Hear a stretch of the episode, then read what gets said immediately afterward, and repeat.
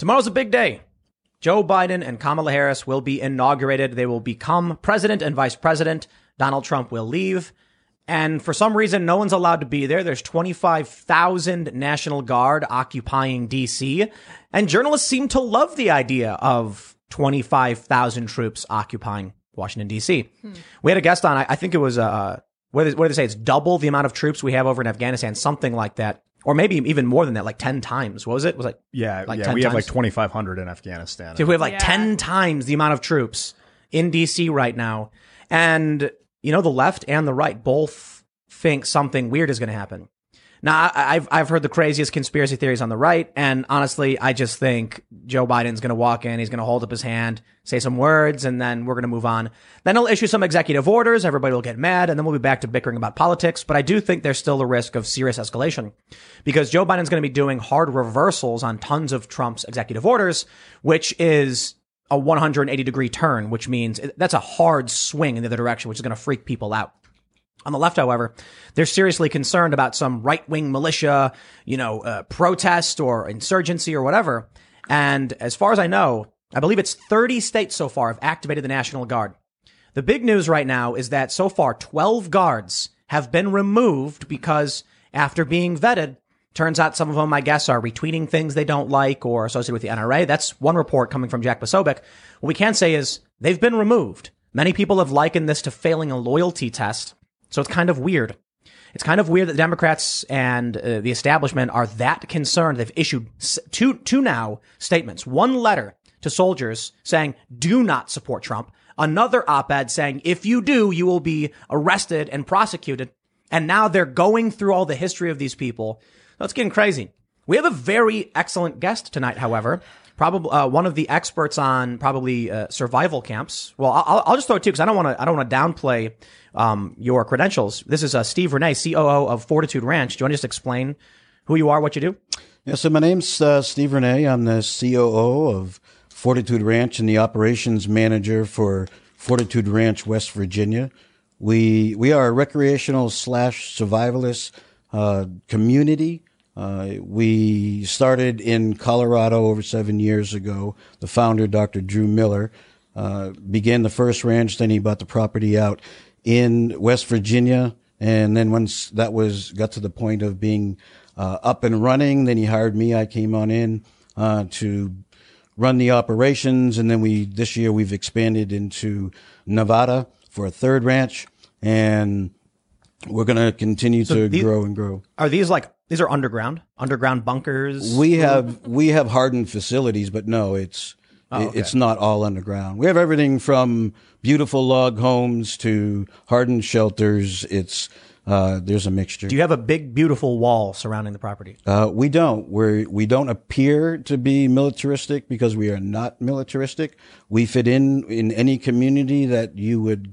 If you drove by the facility in West Virginia, you'd never know. The the building you would first see used to actually be a bed and breakfast. Oh, wow. Yeah, it's a, it's a gorgeous log home. Sounds comfortable. And that's where the luxury memberships are located. Then as you get back further into uh, the, the compound itself, I don't even like to use the word compound. That's why we use ranch. Uh, yeah. We keep ourselves away from... You know, anything tied to militias. That's yeah, yeah. We're about defending our own. And when that time comes, and until that time comes, then members are able to come to the ranch and relax. And uh, so, yeah, the, the big news came, I think it was October. You guys activated ahead of the election, and that kind of got people worried. I know we talked about it quite a bit.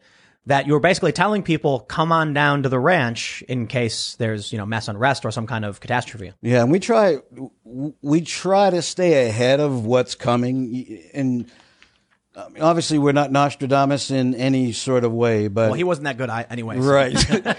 But the point is, you know, so we stay out of politics, but we have to monitor politics so that we can, you know, get the idea of what's coming and help our members to be prepared for that. And of course, they always have questions. And so this is anything. It could be like a natural disaster. It oh, could absolutely. be civil unrest, political. Yeah, we're, we are built to be able to sustain a nuclear uh, shockwave. Wow. Wow. So uh, aside from that, you're also uh, former Army intelligence? I was. I was five years in nukes, and I was five years in military intelligence. You, you, you, we, were, we were hearing some pretty crazy stories just before we went live, so I'm like, wait, wait, stop talking. Like, we gotta, this is crazy stuff. We should definitely talk about it on the show. So we'll get into all this, and sure. we'll, we'll, we'll talk about Fortitude Ranch, and uh, so it's a survival and recreation camp, I guess you call it? Yeah.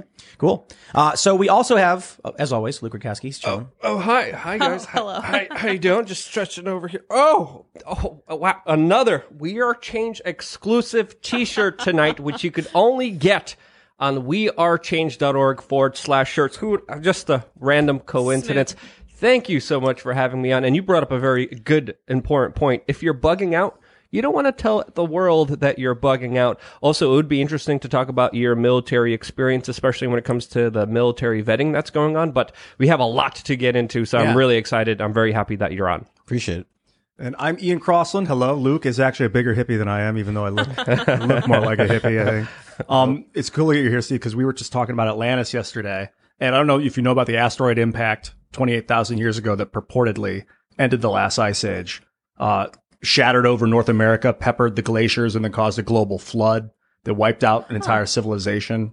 Um, and multiple, basically is that, all is that real? Like that actually? This is what the evidence points to. Really? But I'm wondering... Would you, could you handle an asteroid impact? Well, nothing can handle an asteroid impact.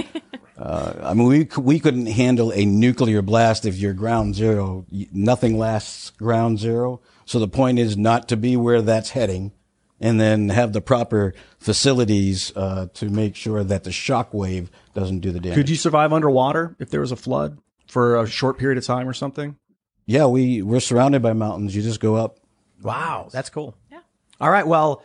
The first portion, we'll talk about the political strife, but we actually do have, like, the C I A released the U F O documents, and so we'll get into the more weird and wild asteroids, and uh, it'll be fun to talk to you about the more, you know, I don't know, I don't want to say conspiratorial, but paranormal aspects of the, su- of the survival stuff. And that's probably not the right way to put it, like an asteroid impact or aliens or whatever. Uh, if we're just jumping into the stories, we started off with that story about soldiers being vetted. From your military experience, I, don't, if, I hope you don't mind if we were just jumping into it. Well, not yet. Okay. All right. Hold fine. On, there's one more right, person. All right, all right, all right. There's, there's another oh, human being. Yes. Oh, yeah. How rude of me. I, I'm, I'm so sorry. The, I'm here in the corner. Luke's li- Luke likes to try to jump into things, but I'm really excited to have this guest because I was psyched to learn about Fortitude Ranch, and I'm stoked to learn about all the details tonight. Yeah, so, yeah. It'll be interesting context, yeah. too, especially Stoked. With your military experience and yeah. everything that's going on, which is what Luke mentioned. But uh, before we do that, Luke, who yes. wants to promote his shirts, go to timcast dot com, become a member, and get access to exclusive content because we actually now have two segments. We just launched the site last week. We're still working out bugs. There's also a shop. And if you go to timcast dot com and click that shop button, you can buy your exclusive I Am a Gorilla t-shirt, which apparently is the most popular shirt we've ever made. And it's not even political. I don't get it, but everybody loves the gorilla shirt. It's funny. And now we have, we have gorillas here everywhere. For some reason. Yes. Cause people just keep posting gorilla emojis and that's become the thing. Thanks, Alex. That's, well, we've made money on the shirts. I'll put it that way, but go to timcast dot com, become a member. And don't forget to like, subscribe, hit the notification bell, and share this uh, podcast right now. If you really do like it, you really want to help us grow, sharing word of mouth, the most powerful way to uh, to help us out. But uh, let's jump into that uh, that first story. N B C News reports twelve National Guard members removed from inauguration duty, including two for inappropriate comments. The F B I has been screening all service members involved with the inauguration amid growing security concerns. They say, quote, "We have two individuals that were identified as making inappropriate comments or texts." I got to stop and just ask, like, what is it? What does that mean? Did they did they make they post a meme of Hillary Clinton or something, and all of a sudden they're getting kicked out? Well, it's also stuff that they retweeted that supposedly is is is bad content, but we're we're again getting very generalized language, no exact examples, and we should at least get that with the latest news. And and again, it's twelve out of twenty-five thousand. It's not a whole yeah, lot, yeah. but it is kind of weird they're doing it. Yeah. I, I got to be honest. So actually I have a Twitter thread from Jack Posobiec. He says, White House source, the N R A, Turning Point U S A, and Patriot Guard Riders are three of many non-militia groups on the list C I D and F B I are using to cross-reference in vetting for potential extremists. Y A F, what is that, Young Americans for Freedom? Yep. Also on the list, quote, "They're looking at various T P Turning Point U S A chapters in almost every university and high school where there is one. For example, high school members who are in the Future Soldiers Program, which is Army's version of delayed entry program. College-age soldiers obviously already in. Investigators Also looking for the following in pictures: MAGA, C A G, apparel, Gadsden flag, Confederate flag, N R A gear, and Q stuff. I can understand some of that, but the Gadsden flag, I mean, at, at, at any rate, it's all free speech. Soldiers' Facebooks, Twitter's, uh, Twitter, Instagram, TikToks, and Snapchats are also being checked. Units from deep red states, such as Texas, being thoroughly examined. Left-wing anarchist groups also listed, but not a top priority. In fact, zero have been investigated as of this evening. Leaders in both the Army and the F B I have directed to focus attention on groups with strong conservative sentiments. N C I S, A F O S I, C G I S also expecting to receive that directive from senior D O D officials in the coming days. This goes way beyond the inauguration. It won't magically stop after tomorrow. So this is actually kind of freaky, seeing this, because you've got Democrats concerned that someone, what, has a Gadsden flag? And so they're going to investigate people and remove them from their mission, if that's the case. Are we really at the point where, you know, we, we had we had Chris Cuomo on C N N say, we can't trust our military. I mean, I see stuff like that, and I think of two words. You know what those two words are, guys? Hmm. Luke's got a smile on his face. I was going to say fish sticks. I don't want to get de-ranked. I don't want to get de-ranked. Civil war. Civil war. Oh, you yeah. like and, those and words. Yeah, I, I, those you know, words. I don't, I don't like those words. Wow. But uh, I've been talking about it uh, for some time, and it started when, as I mentioned always, I was reading, and I think it was like New York Mag or The Atlantic. They did, uh, so, th- so uh, f- for you, Steve, I'll give you the context. There was an article where they interviewed a bunch of national security experts from various major security companies and asked them what what percentage likelihood they thought it, you know, we we were uh, we had for a potential civil war. And they said in the next ten years, like the average, I think, was like thirty-five percent or, or higher. Some people said ninety-five percent chance. And then watching the escalation of the culture war and, and the es- escalation of politics to this point, where we had a bunch of Trump supporters, you know, storm through the front doors of the Capitol building. Mm-hmm. I mean, there have been people every step of the way. We've seen some some kind of escalation. They've said, no, no, no, no, of course not. Well, now we had a retired Army general, I believe, Army, saying that we've not had this much security at an inauguration since Abraham Lincoln. So it really does feel like we are knocking on the door for some kind of major catastrophe. Now, that being said, it doesn't mean it's true. Everything could stop right now. Tomorrow could go off without a hitch, and then everyone has to s- slow down and calm down. I just don't see anything happening bet- with the rhetoric from politicians, from high-profile personalities that would indicate things are going to calm down. I mean, you got A O C, you've got these leftists, Cori Bush, saying expel the insurrectionist Republicans. And so it feels like the, it's we're boiling over, and we're getting to that point. Now, there's two, but before I, I want to ask you this, Steve. Mm-hmm. I, your, your business thrives when there's, when there's chaos. And I mean that with all due respect. Like when, when the news is bad, people are, are going to start thinking about what they have to do to survive. Right. So, you know, with that in mind, I imagine you've been tracking a lot of this stuff. You, you, you're paying attention to politics to know what might happen, what people might do. And I'd be interested to get your thoughts on, on all of this and what you think it means. Well, partly what we're seeing happening with so much of the military presence is because it's so fresh. So there's always an overreaction, uh, especially when you look uh, in the political arena, because everybody, one, has to cover themselves politically. And then, you know, two, this really hasn't happened before, and it's shocking. It's like a nine eleven type shock to the country, but it hit so close to home to those inside those chambers. Um, that's why you're seeing what you're seeing. Now, will it go away quickly? I would imagine it'll stay for a little while. Uh, things will have to calm down because, like you said, the rhetoric, it, it's not going to stop. Now it becomes what will, will it become a payback scenario for how the impression is of what was done to Donald Trump? So are we now going to try to do that to Joe Biden? Uh, I think yes. Uh, we've, we've had, a, I think it was Marjorie Taylor Greene said she's going to file for impeachment day one. Day one. So, there so here you go. we go. I Absolutely. mean, is, is is it possible we hit that ceiling where this is the level of tension we get, and then we never cross into that territory of actual disruption of supply lines and fighting? It's possible, but what's going to happen now, groups are going to start to try to vie for attention. So there was uh, there was a highway that was stopped by a Black Lives Matter group, uh, which we haven't seen in a little bit, right? That seemed to have yeah. calmed down, but everybody now is going to vie for the attention of the incoming uh, administration. And so the administration comes in with like a like a debit card of capital influence, and depending on how it's spent, it either will grow or it will dissipate. And so everybody wants to make sure the attention's on them so they can get a piece of all that. And an important aspect to really remember here, a lot of the left has been incentivized by making a lot of noise, making a lot of trouble, creating a lot of violence, and then being heard. So there's also an examples of, of them literally looting, rioting, and then getting their way. So that's another thing to consider moving forward in this larger getting, kind of political spectrum. Getting defended by Kamala Harris yeah. and Joe Biden's administration. So, you know, you know, what's interesting is we didn't get this reaction when we had Black Lives Matter riots sweeping across the country. I mean, did you, you guys didn't activate the ranches when all those riots were happening? No, no. But well, the election you did. We did. So the way we cover our members is there's a anxiety clause. So if something happens locally, if we're not completely activated officially, they can come. Mm. You know, okay. They're a member. They, they can come if something happens locally, because there's no way to predict how these things are going to go. So, so if let's say like, so you're, you're in West Virginia, if somebody lives in say Pennsylvania and there's a major disaster in their town, yes, they can come to the ranch. Absolutely. Cause it's about, you know, their survival. They can't just go anywhere. They'll have somewhere to go. Right. Right on. So I, I guess, uh, you know, when we're looking at what's going on in D C and everything that's happened over the past ten years, the escalation, I mentioned that article where they talk about security experts giving their predictions.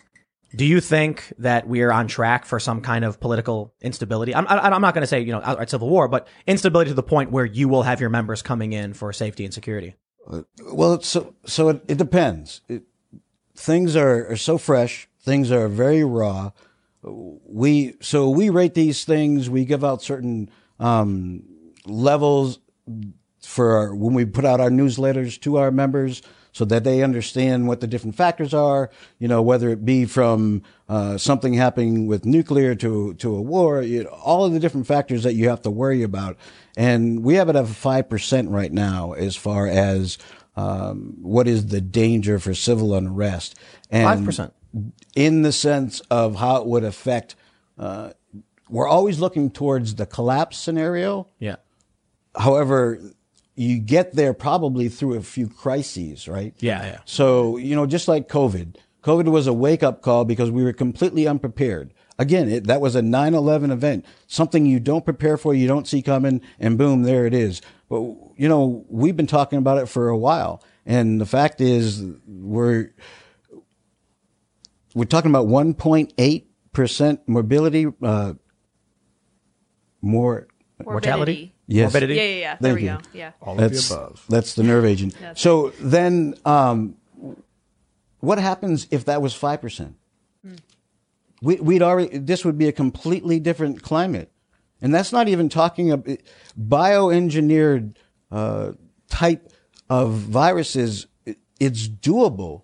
It, we don't believe that that's what happened with, with COVID, but it is doable. That right. technology exists, and that should be enough to scare anyone. And yeah. again, we're not doomsday, you know, type prepper people where we believe the world's ending tomorrow and all this type of thing. But the fact that that is out there and can be released really should be an eye opener. And I'll, I'll just mention too, you mentioned the nerve agent for those that, uh, before the show, you mentioned that what you're, you're, uh, you were in, I think, Iraq, and you got swept over by Sarin.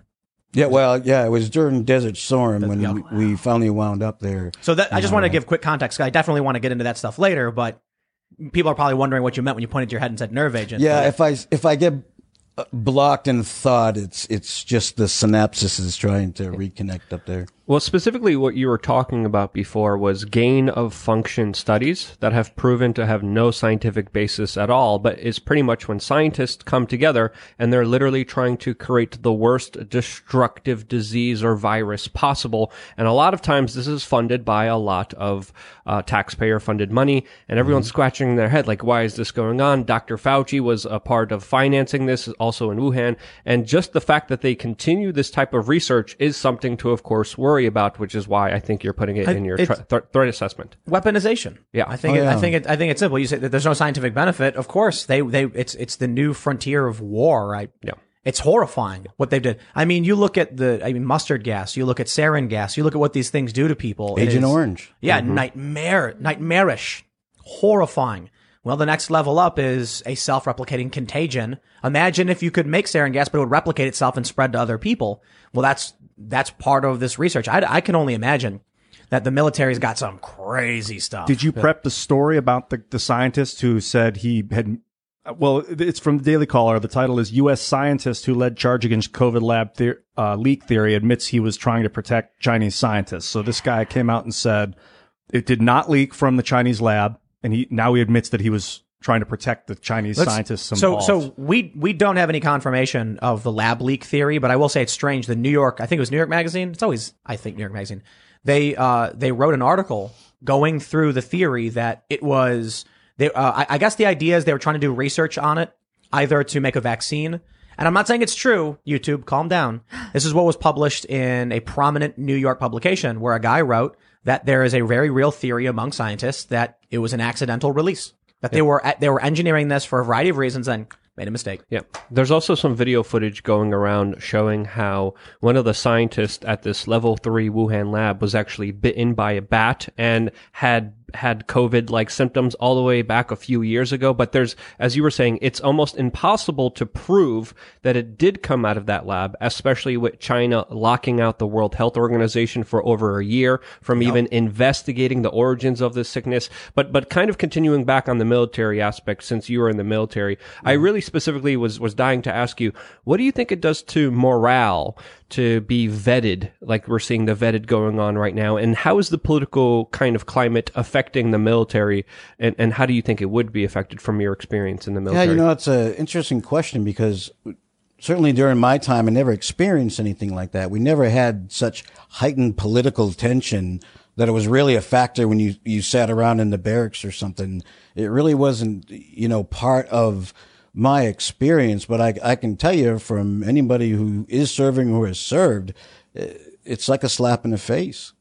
Uh, it's something you take pride in. I mean, I think it's one percent of all of all of the three hundred thirty some odd million people, only one percent serve. Yeah.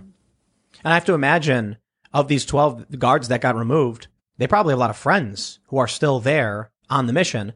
And I can only imagine they're not happy about being being removed. And I'm sure they kind of just say like, yeah, you know, that's the that's the game. You get orders. You, you follow your orders. Well, but they'll I, do their duty. And right. That, that, when it comes down to it, they'll do their duty. But I, but like you mentioned, a slap in the face. I, oh, yeah. I, I have to imagine their friends probably feel, you know, loyal to their friends, you know, yeah. someone you serve with, someone you know and you trust. And then they say, no, this person's not trustworthy. Get him out of here. Huh. And you're like, dude, come on. Like, what's what's the, what's the what's the deal? Yeah. You know?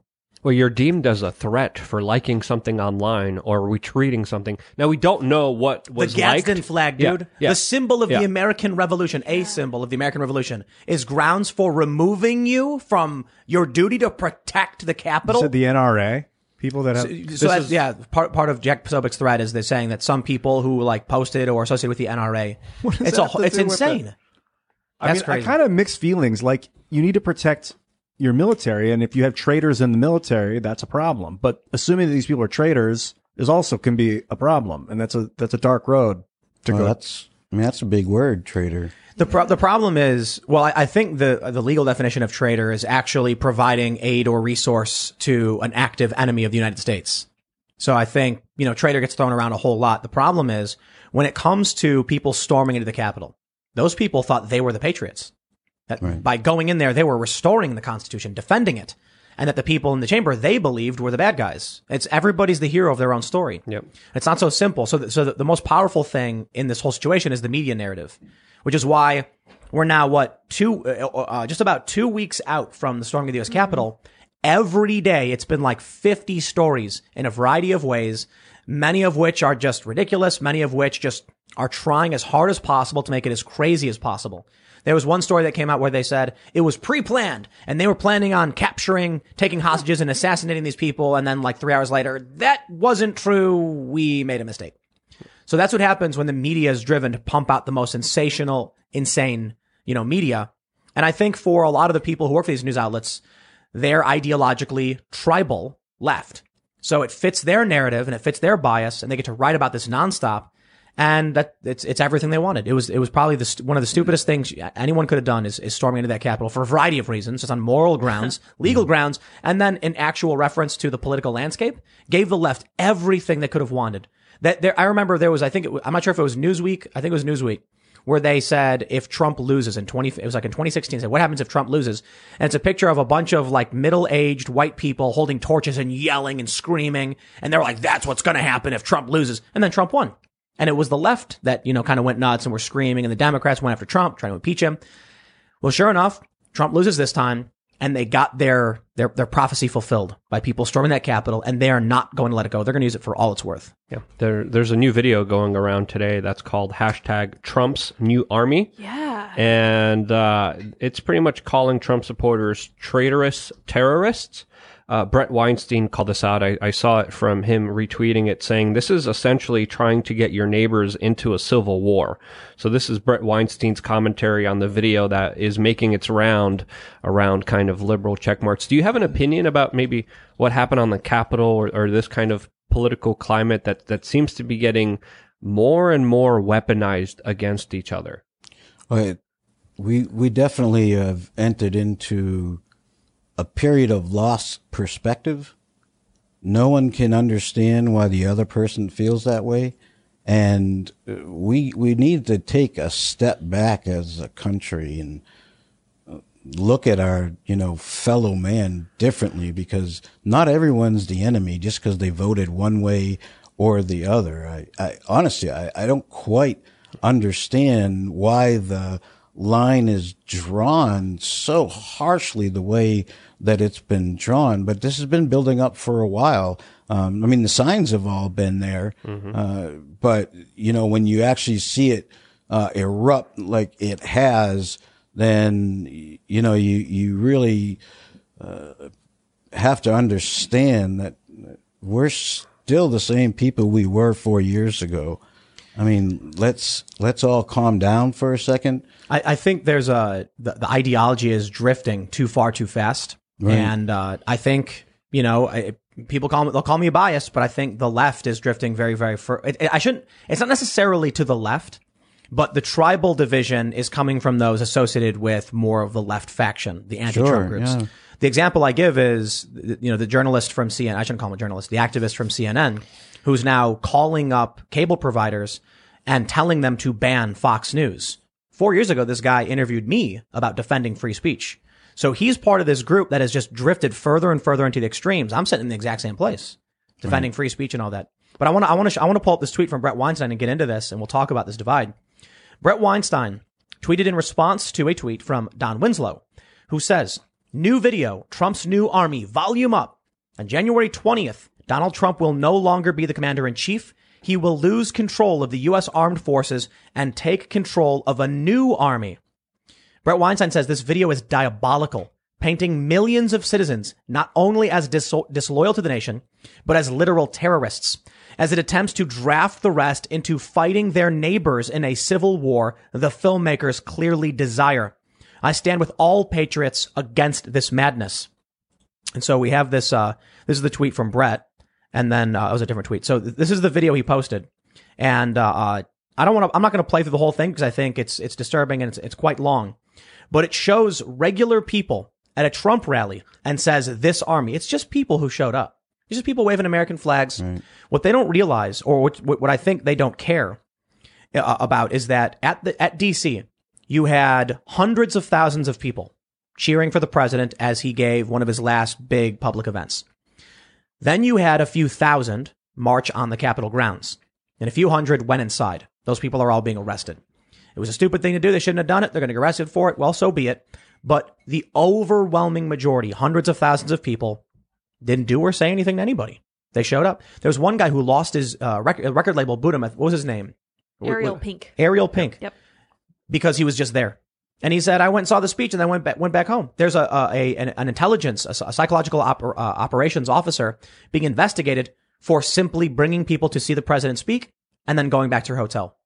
That's how like insane things are getting. And so I know they'll say I'm biased, and they like to, uh, uh, you know, uh, assign your, your, whether you're left or right, not based on what you believe, but based on who you defend, I guess. Mm-hmm. But when you have a dude coming out, putting a video up, encouraging civil war and telling people to fight their neighbors, that's not coming from the right. The right is the, the, the worst of the worst conspiracies we get from the right are pointed at global elites, bankers, politicians. The left is targeting working class people, regular Americans walking around on the ground. That's why, you know, I, I, I talk about this. We talk about civil war. I'm not saying it's a good thing. I'm saying it's a bad thing. Right. And I'm saying so long as these people keep advocating for things like this and putting these videos out, they're not getting banned when they do this. It is people like Bret Weinstein who had Unity Party trying to bring people together. Nope, banned. It's conservatives. They got banned? Unity got banned? Yep. How did, why did it get banned? No idea. No one knows. Are you familiar with the Unity Party? Mm-mm. So uh, Bret Weinstein is a professor. He's a smart fellow. And he wanted to get a left, uh, left-wing individual and a right-wing individual and have them run on the same ticket to unify the, as much of the left and the right as possible to stop this divide. And social media nuked his campaign. Just outright removed it. Yeah, we're in a toxic environment. And that's not going away anytime soon. You know, I talked about the five percent, but that was of the day, you know, as we, we daily update that. Well, so, so do you mean like a five percent chance? Is that what that means? Right. That in the sense of even what, what would happen tomorrow. So we're, we're not activated, right? We don't believe it's going. That's kind of high. It, it is. Yeah. It was at one in twenty. It, so you have, it's the reasons, it's the cascading effects behind all this. It's never just one thing. It's how this continues to build. And, you know, I don't know how small or if there will be a honeymoon period for the incoming uh administration, but we're both, yeah. Luke and I are both shaking. No, no, no. Yeah. I doubt it too, because of this toxic situation. And we're going to well, get... So- So no. many precedences have been stomped upon that it, there's no end in sight. Let me let me ask you the tough question. What if you have members who are staunchly anti-Trump? I mean, you don't, you don't screen people's politics when they become members. No, no, we don't. What happens if you've got people who are, you know, come in there saying Donald Trump's destroyed this country, the conflict is all his fault, and then they show up one day and there's another guy who says Biden destroyed this country, it's all the Democrats' fault. And they walk up to each other. Guy's got a Gadsden flag in America, and the other guy's wearing Biden or whatever. Well, if we have to come together, those things don't matter anymore. Yeah. Because things fell apart. And then people will get perspective. I think that's actually the, you know, one thing we mentioned before we talk, talk on, before we started the show, you mentioned these silos where millionaires will get bunkers and stuff.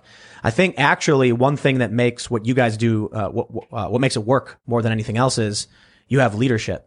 You right. have people like you who are running it, who will, will be the ones to intervene and say, shut your mouth. If you want to survive, stop fighting over this stuff. Oh, absolutely. And, and see, that's, that's really the only way it will work because, you know, people try to do this either on their own or they try to do it in smaller groups, but it generally ends in confrontation, either financially or over how all this is going to work. And then they'll reach out and contact us and say, hey, do you want to purchase this land and stuff? Because we, you know, we no longer can do this. We wow. get that all the time because without structure, it's not going to work. You're talking about people coming under an extremely stressful situation. And if, if there isn't something already in place, it, it'll be chaos. Now, um, before you made a very good point, you're saying that people just need to take a step back.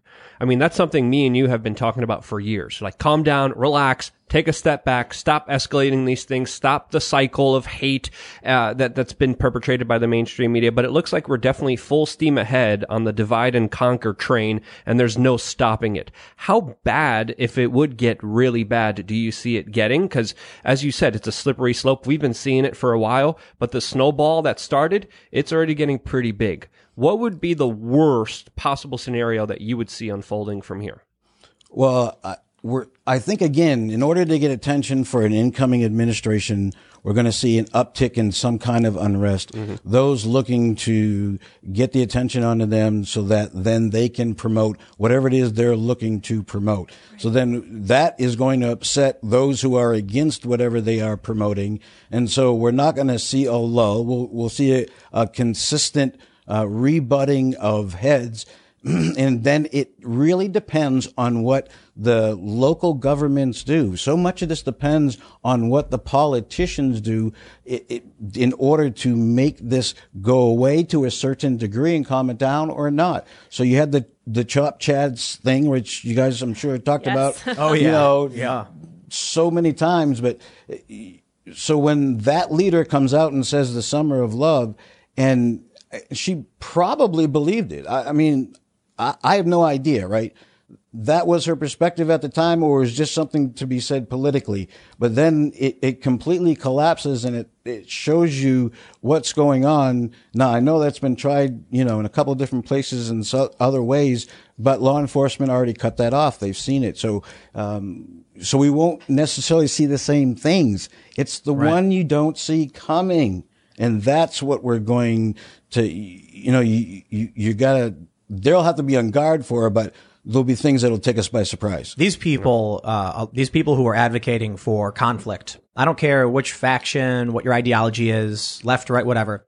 Many of them, actually, now I think it's fair to say more so on the left than the right, they have no idea what they're asking for. I no, think no. with, with conservatives, you're more likely to find people who live in rural areas, who have fired guns, and who understand conflict and these, and these threats. Not completely, but definitely more so than the left. Uh, so I guess it's a, I don't, I don't want to, you know, um, maybe make an issue of it for you guys, but if you can answer, do you tend to see more conservatives than liberals? I would, I mean, I say it would be fair from what, you know, those who I know and when groups have come out, I would say definitely you, you can say that it leans that way, but it's not a big part of even their mentality when they come out. They're trying to get away from that. You understand that that's, Uh, they want to escape all of yeah.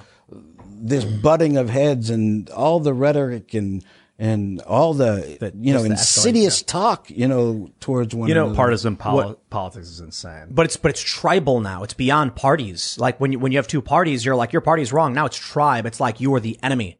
And what scares me is I got out of Egypt just before they started just gunning down the Muslim Brotherhood. So you had, uh, you know, this is twenty thirteen. You had the second revolution in a year. And the problem was the Muslim, Muslim Brotherhood was the largest voting bloc. So they kept, they, they were going to win the election, but it was creating instability because most of the country was to a certain degree secular and didn't want to vote for this one faction. So a minority faction winning elections was creating this instability. So the military said, here's the answer, kill him. And that's what happened. So if we're really entering this period, and this freaks me out because other people have brought up stuff like this, and I, and I hate to even, you know, kind of talk about this stuff, but if we're at the point where you have different sides vying for the attention, going out there, protesting, escalating, street battles already over the past several years between the warring tribes, not the most, like, you know, insane in terms of things I've seen in other, and what have happened in other countries, but yes, still death, still some pretty shocking and extreme scenarios. Trump supporter getting shot in the chest, walking down the street twice by this dude, and the law enforcement goes and kills this guy. We're getting to that point. My fear is, if this instability doesn't stop, do we come to a point where those in power just say, gun those people down, get rid of those people? That's the wrong tribe. Whoever's in power takes it. No, you can never stop the instability. And the only way that you could is if they became a totalitarian dictatorship that shoved us inside and said, that's no why, more instability. But that's why I'm saying there'll always be instability. Well, but they'll go for the guns before they start shooting themselves. Yeah. That's the only course that makes sense. Yeah. It's really interesting to hear from uh, one of the common talking points from the left on guns is that you can't go up against the U S military. They have nukes and, and cruise missiles and fighter jets. And it's amazing because they've never heard of Vietnam or Afghanistan. So the, the government really does have to go after guns before they can do anything to lock down the people or be totalitarian. And you can three D print guns now. So yeah, it's kind of like too, yeah. if you have well, a, a like a, a like a C N C machine or, you know, uh, don't, don't they have metal three D printers even? Definitely. You can you can be manufacturing all this stuff very easily and cheaply now. A lot of people can. Not only that, but there's the the, the what's what's the gun that can shoot one time before it breaks?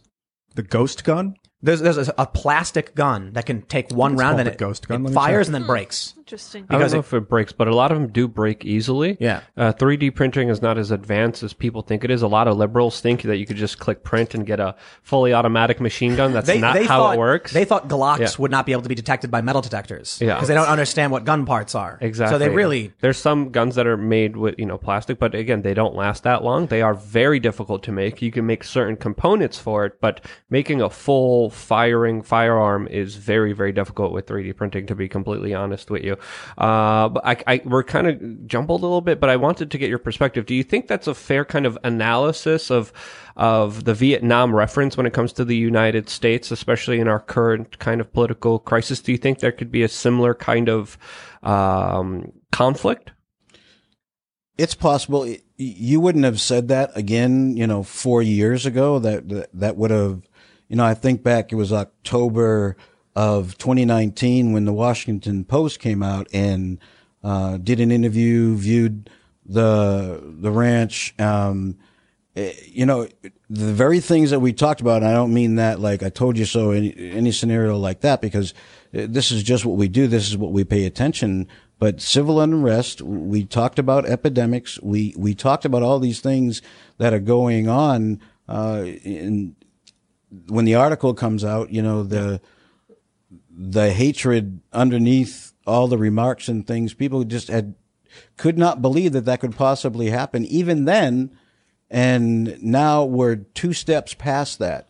Now we're going to have a financial reckoning soon. Yeah, that's what I was going to bring up, because I was going to say we were just talking about politically, and there's a big chance that something like a new kind of popular Occupy Wall Street could happen. There's a chance of that, but the more likelihood kind of scenario is economic, that a lot of people aren't really looking at, that I think is the huge kind of tsunami that we're still not seeing the ramifications of. Right, it's the cascading effect. So we, to us to reach that point, It's going to, it's going to be continued lockdowns and or different variants will come out of COVID, as we're already starting to see in the news, which continues this. It's this long process that wears people out. And then the, you know, the straw that breaks the camel's back will be coming for people's this, guns. It's a, a perfect time for me to bring up. I pulled up the Washington Post article, and there's a perfect quote for what you just said from, uh, this is from Drew Miller.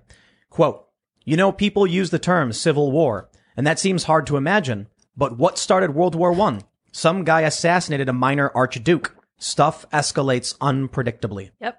That's it. The straw yep. that breaks a camel back. You don't know what it's going to be or when or how. I think and it it's... Oh, sorry to interrupt you. No, no, no. Uh, it's the Liberator was that gun you were thinking of. It's a one-shot three D printable yeah. pistol. And yeah. a ghost gun full, is a gun. Full, it's full plastic, though. Or yeah, the, yeah. But the firing pin, is the firing pin plastic, too? Uh, it's got to be metal, I think right? the entire thing was... I don't know, to be honest. Wow. Um, it, they printed it. It was like one of the first guns they ever three D printed in twenty thirteen. Yep. And it shoots once, and then it breaks. A ghost gun is a gun that... I don't think it breaks, but I think uh, it, it, it doesn't have that many rounds that you could shoot with it. Yeah, yeah this yeah. calls it a one-shot pistol. Yeah, um, you have to reload. That's it, why, put yeah. one in and it fires. Yeah. But I'm and pretty they sure did they break a lot in the yeah. early days. It was dangerous. Like you had to pull the trigger with the, like a with a string from far away because it could explode in your hand. So be careful. Not reliable. And a ghost gun is a gun that's printed without a serial number. Yeah, right. There's probably yeah. lots of that, those. Is that, is that legal? No, I don't, I don't think, think. No, so. You're supposed to. No, yeah, you can't do that. Yeah, yeah. Can't do but wow. was the Re- American dude, Revolution legal? That's well, no, that dude. Um, what, what was that guy's name in in in uh, what was it Tacoma or Olympia or whatever who shut up at the ICE facility? Yeah, yeah Dutch the, guy. He had a ghost gun. Yeah, he he he made a weapon and he showed up and was firebombing. And and it, it's it's it's all been this cycle of of gradual escalation that I think a lot of it comes from the media, a lot of the tensions, the the people being inflamed. Crazy. It's it's not just the mainstream media though; it's social media. Like look oh, at this this clip part. from uh from uh you know this guy Drew. What's his name? Let me pull that Bret Weinstein thing back up. Um, Don Winslow. Yeah. This, this, this, this, what, what is this? Let me see what he's got. twenty-two thousand retweets. three point eight million views. Wow. three point eight million views. These people are being radicalized by some random dude. Well, is he random? Let's see how many followers he's got. He's got a verified account. He's got six hundred thirty-six thousand followers. Hmm. These people are psychotic. I'm sorry, man. I, I, I, I repeatedly on all of my segments say, you don't want this. Tone it down. Stop doing this. Stop saying these things. And what do they do? They make more videos. They ramp it up. They go crazy. Like I said, man. If you follow all these QAnon people and these conspiracy things, I think it's nuts. But what are they complaining about? Global elites, the one percent, the bankers, the, the politicians. There's some issues with that for sure. You know, some people get their lives threatened and that's not a good thing. And there have been politicians people tried to kill. It's terrible. But these people are making videos targeting regular Americans. just because they're wearing a red hat or waving a Gadsden flag. That kind of amping up is coming mostly from the left. And it's going to result in more extremism in the and, and the targeting of regular people. And I've seen it. I remember in, I think it was twenty fifteen, I watched an elderly couple get shoved to the ground, their hats ripped off and set on fire. I've seen regular people just walking on the street get punched because they thought the person was a Trump supporter. All this has been piling up. And that's why I've been saying for some time that I think we're headed towards whatever you want to call it. I don't know. Civil war. People like to say that. Maybe maybe Drew uh, is more correct when he said things escalate unpredictably and we don't know what, when, or how, you know, we'll, we'll be that main catalyst, that shot heard around the world. No idea. Hopefully uh, it doesn't go that far. No. And, you know, circling back to what we were talking about, even about that five percent, you know, chance that something, you know, can escalate and, and that could actually happen. The idea is that's not happening tomorrow. There's, there's things that are going to have to take place. You know, when I say, Before. right, you know, calm down, folks. It, it's not going to happen tomorrow, but it could happen tomorrow. Well, I we mean, get we got struck by a meteor tomorrow. No, we've there's got twenty-five thousand National happen. Guard in D C right now worried because of a threat of armed mm. militia groups occupying the Capitol. There have been literal statements from individuals, not prominent individuals. There was one guy who got arrested for leaving a voicemail saying, You, he, he's not, I don't want to repeat what he said, but he threatened to go down and, and do some crazy stuff with people. And, and, and they arrested the guy. Right. But so what in if, order for what we're talking about to happen, something has to be organized. This, it, again, there still has to be, there's things that need to take place. I, I truly believe we're heading down that path. And depending on what our politicians do, it will direct that path one way or another. But then you throw in the media jumping all over it. It doesn't even have to be just for political reasons. It's sometimes it's just about money. Yeah. And it's just about the influence and the power that's gained over that. Uh, you know, it, there's there's so many factors, but uh, it's definitely building for sure. Well, you, when you have Democrats, look, you had Ted Cruz and a variety of uh, some other individuals calling for unity. And the response from Ocasio-Cortez was, no, resign now or be expelled. So if, if, if the, if the establishment Republicans are like, chill, we'll, we'll unify, and the Democrats say no. And don't get me wrong, you had Democrats after the election saying, Republicans, let's unify, and Republicans said no. So it's really just like incongruity. Neither side is willing to back down. And now that the media has been shoving this Capitol riot in everyone's faces, it's crazy. There's a, there's a video of a guy in a MAGA hat walking up to cops and saying, why aren't you doing anything? Call for backup. This is the Capitol. Call for backup, trying to stop what was going on. I saw this on Reddit, and the comments were, whoa, a sane Trump supporter. That's crazy. When you see comments like that, that this idea that every single Trump supporter is a, is, is a moron or psychotic or a Q conspiracy theorist, that's leading to this conflict. It means that you're reading too much Reddit. No, it means that you've got Cenk Uygur of the Young Turks doing a, a, an op-ed for The Hill, where he said you have three factions, the leftists, the, the establishment, and the right-wing conspiracy nutjobs who are all stupid and believe fake news. And I'm like, I wouldn't even say that about the left. I'll say there are prominent figures that are driving this, that are escalating it. But I, I, I try to separate the establishment from leftists because there are leftists who I think are good people. And I think, you know, I disagree with or have bad ideas. That's about it. And that's that's like the old saying, you know, conservatives think that liberals are misguided. Liberals think conservatives are evil. When you have videos like this saying they're all evil, it's just going to it's going to get crazy. But I, I don't know, man. You know, a lot of people like to say that it's it's it's something the left has no idea what they're they're getting themselves into because conservatives are more likely to be armed and prepared and know what's going on. But I'm not entirely convinced it would be so one-sided. I think if there really was some kind of conflict, it's probably going to be urban versus rural. That's like a big driving factor for whatever reason, different cultures. And there's going to be things that people on one side or the other side don't control or don't have. And it'll make things very difficult for everybody, which is why anybody who talks big on this stuff and wants it to happen has, has, I, I think there's no idea what they're talking about. Yeah, they're clueless. There are some people who have emailed me saying, you know, because I've said this over and over again, you know, people who really want this have no idea what combat and conflict is really like. And then I've gotten emails from people saying that they served in the Army or the Marines, or, you know, they've been overseas in conflict and know exactly what they're talking about. There are people who are staunch, you know, believers in traditional America and, and the Constitution and all of this stuff. And they're ready and willing and angry. And they, and there are some people who, have, who know exactly what it means.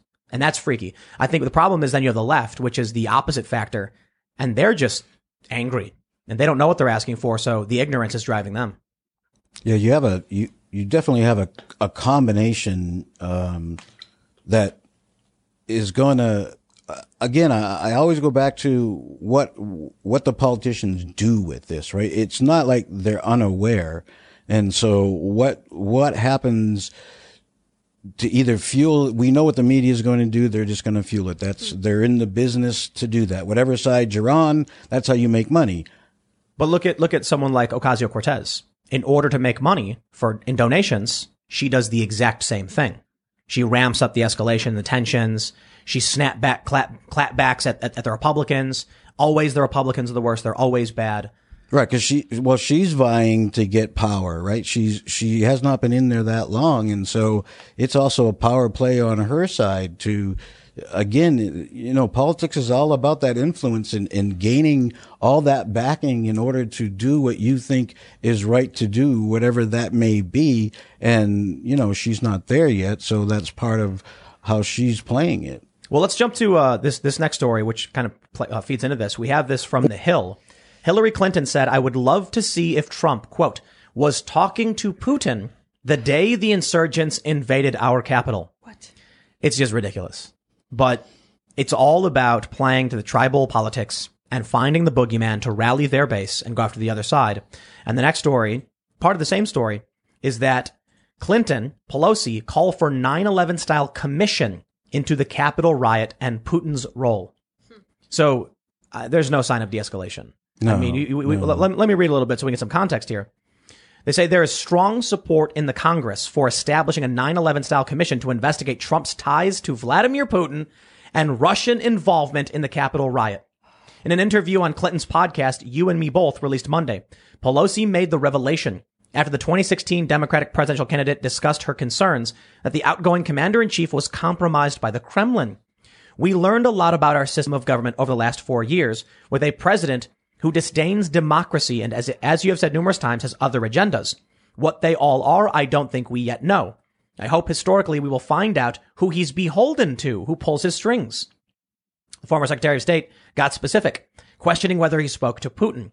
I would love to see if his phone records I would love to see his phone records to see whether he was talking to Putin the day the insurgents invaded our capital. We now know that not just him, but his enablers, his accomplices, his cult members have the same disregard for democracy. Asked by Clinton whether the nation needs a nine eleven type commission to investigate and report everything they can pull together, Pelosi said, "I do.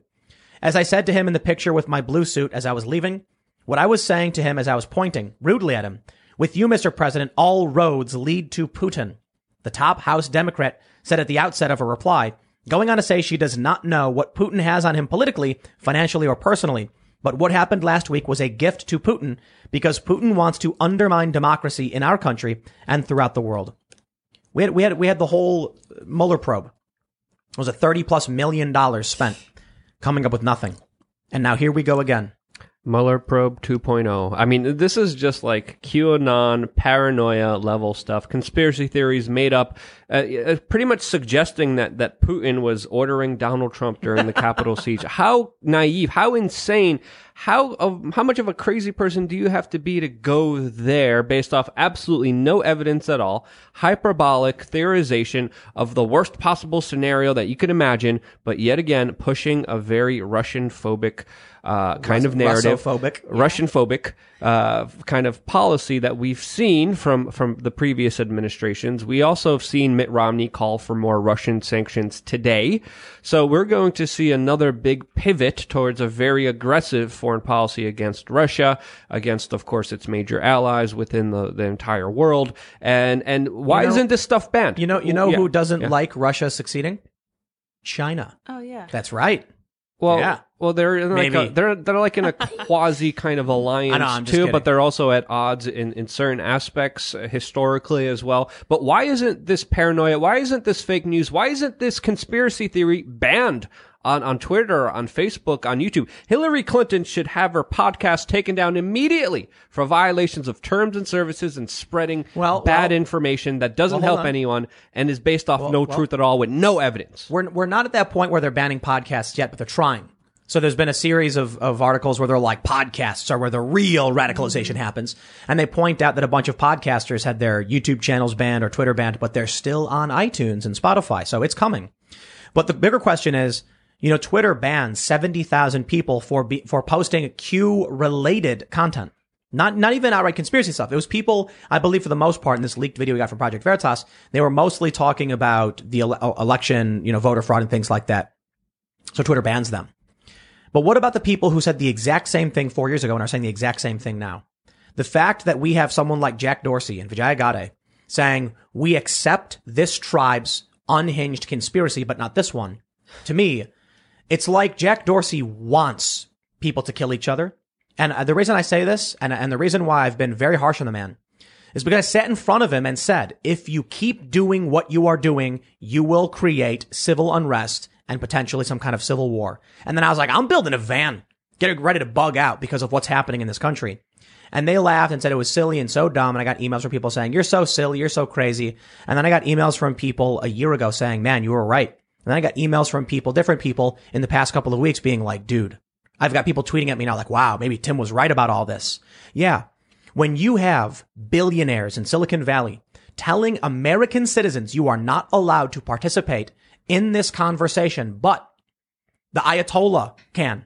Chinese ambassadors can lie and smear our soldiers, and they can post pictures of Australian soldiers slitting the throat of children. They can post that. It was, it was an artistic render, a render of it. That's allowed. Twitter allows this, and only after massive outcry do they do anything about it. But they will proactively purge people on the right. Recently, there was a post from China about why it was good they're operating concentration camps. And they left it. And they told these journalists it does not violate our rules. And it was only after basically everybody said, dude, allowing China to post in favor of concentration camps kind of messed up. They finally took it down. They proactively go after conservatives. Think about how, how, how dangerous this is when you have an American citizen who is expressing their opinion on their political preference. You ban them for that preference. Then you have an Australian citizen go on Twitter and say anything he wants, and it influences our elections, and they allow it. Eventually, you're going to get a bunch of angry Americans watching European, Australian, or Canadian policies be running amok on in our political discourse and our news, and they're cut out. They're going to lose it. We, um, we they, they already nuked Parler. Right, and that's that's one of the cascading effects is definitely going to be the assault on free speech. And that is going to be one of those key elements that will bring about individual events that then build again to that point yep. where we're really going to see a problem. But it's interesting. So a point of perspective, having been in, you know, spending twelve years in the country of Belarus, which is just outside of Russia proper. Um, and basically, you know, it's like the, the, they have a very awkward Uh, relationship trying to be a small independent nation, but so much of the Russian news is so anti-American, you wouldn't believe it. It's everybody does need the boogeyman. Yep. And, you know, we are theirs, and it's sort of this frenemy situation. Uh, but it'd be interesting to see how the, the incoming administration, what kind of relationship they're going to try to have. Oh, it's completely, it's clearly antagonistic to Russia. At least it's favorable to China, you yes. know, in that regard, pre- try and prevent war in the, in the, in the Pacific. But that's not good either. What China is doing with the Uyghur camps, what they're oh, doing yeah. with Hong Kong, it is, it is what nightmares are made of. Well, it, it was also officially declared today. This is also news that happened that China was declared to be kid- committing g- uh, genocide by the United States, especially when it comes to uh, the Uyghur Muslim population. So that news also just happened today, by the way. So we have the story here from C N N. U S accuses China of genocide of Uyghurs and minority groups in Xinjiang, which I'm probably pronouncing wrong. They say, quote, the genocide is ongoing, and we are witnessing the systematic attempt to destroy Uyghurs by the Chinese party state. U S. Secretary of State Mike Pompeo said in a statement on Tuesday, the last full day of the Trump administration. Since at least March of twenty seventeen, local authorities dramatically escalated their decades-long campaign of repression against Uyghur Muslims and members of other ethnic and religious minority groups, including ethnic Kazakhs and ethnic Kyr- uh, Kyrgyz, Kyrgyz. I'm sorry, I can't pronounce it properly. Kyrgyz, yeah. Kyrgyz. The U S. State Department has previously estimated that up to two million Uyghurs, as well as uh, as well uh, as well as members of other Muslim minority groups, have been detained in, in a sprawling network of internment camps in the region. Former re-education camp detainees have told C N N they experienced political indoctrination and abuse inside the camps, such as food and sleep deprivation and forced injections. C N N reporting has also found that some Uyghur women were forced to use birth control and undergo sterilization as part of a deliberate attempt to push down birth rates among minorities in Xinjiang. That's the level of depravity going on in China.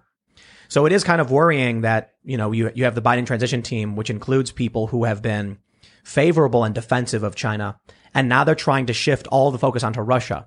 I, I, I get it. Russia's, you know, we're, we're adversaries in a, in a, in a manner of speaking, but they're nowhere near as, as big a threat as, say, China is. That's kind of being ignored.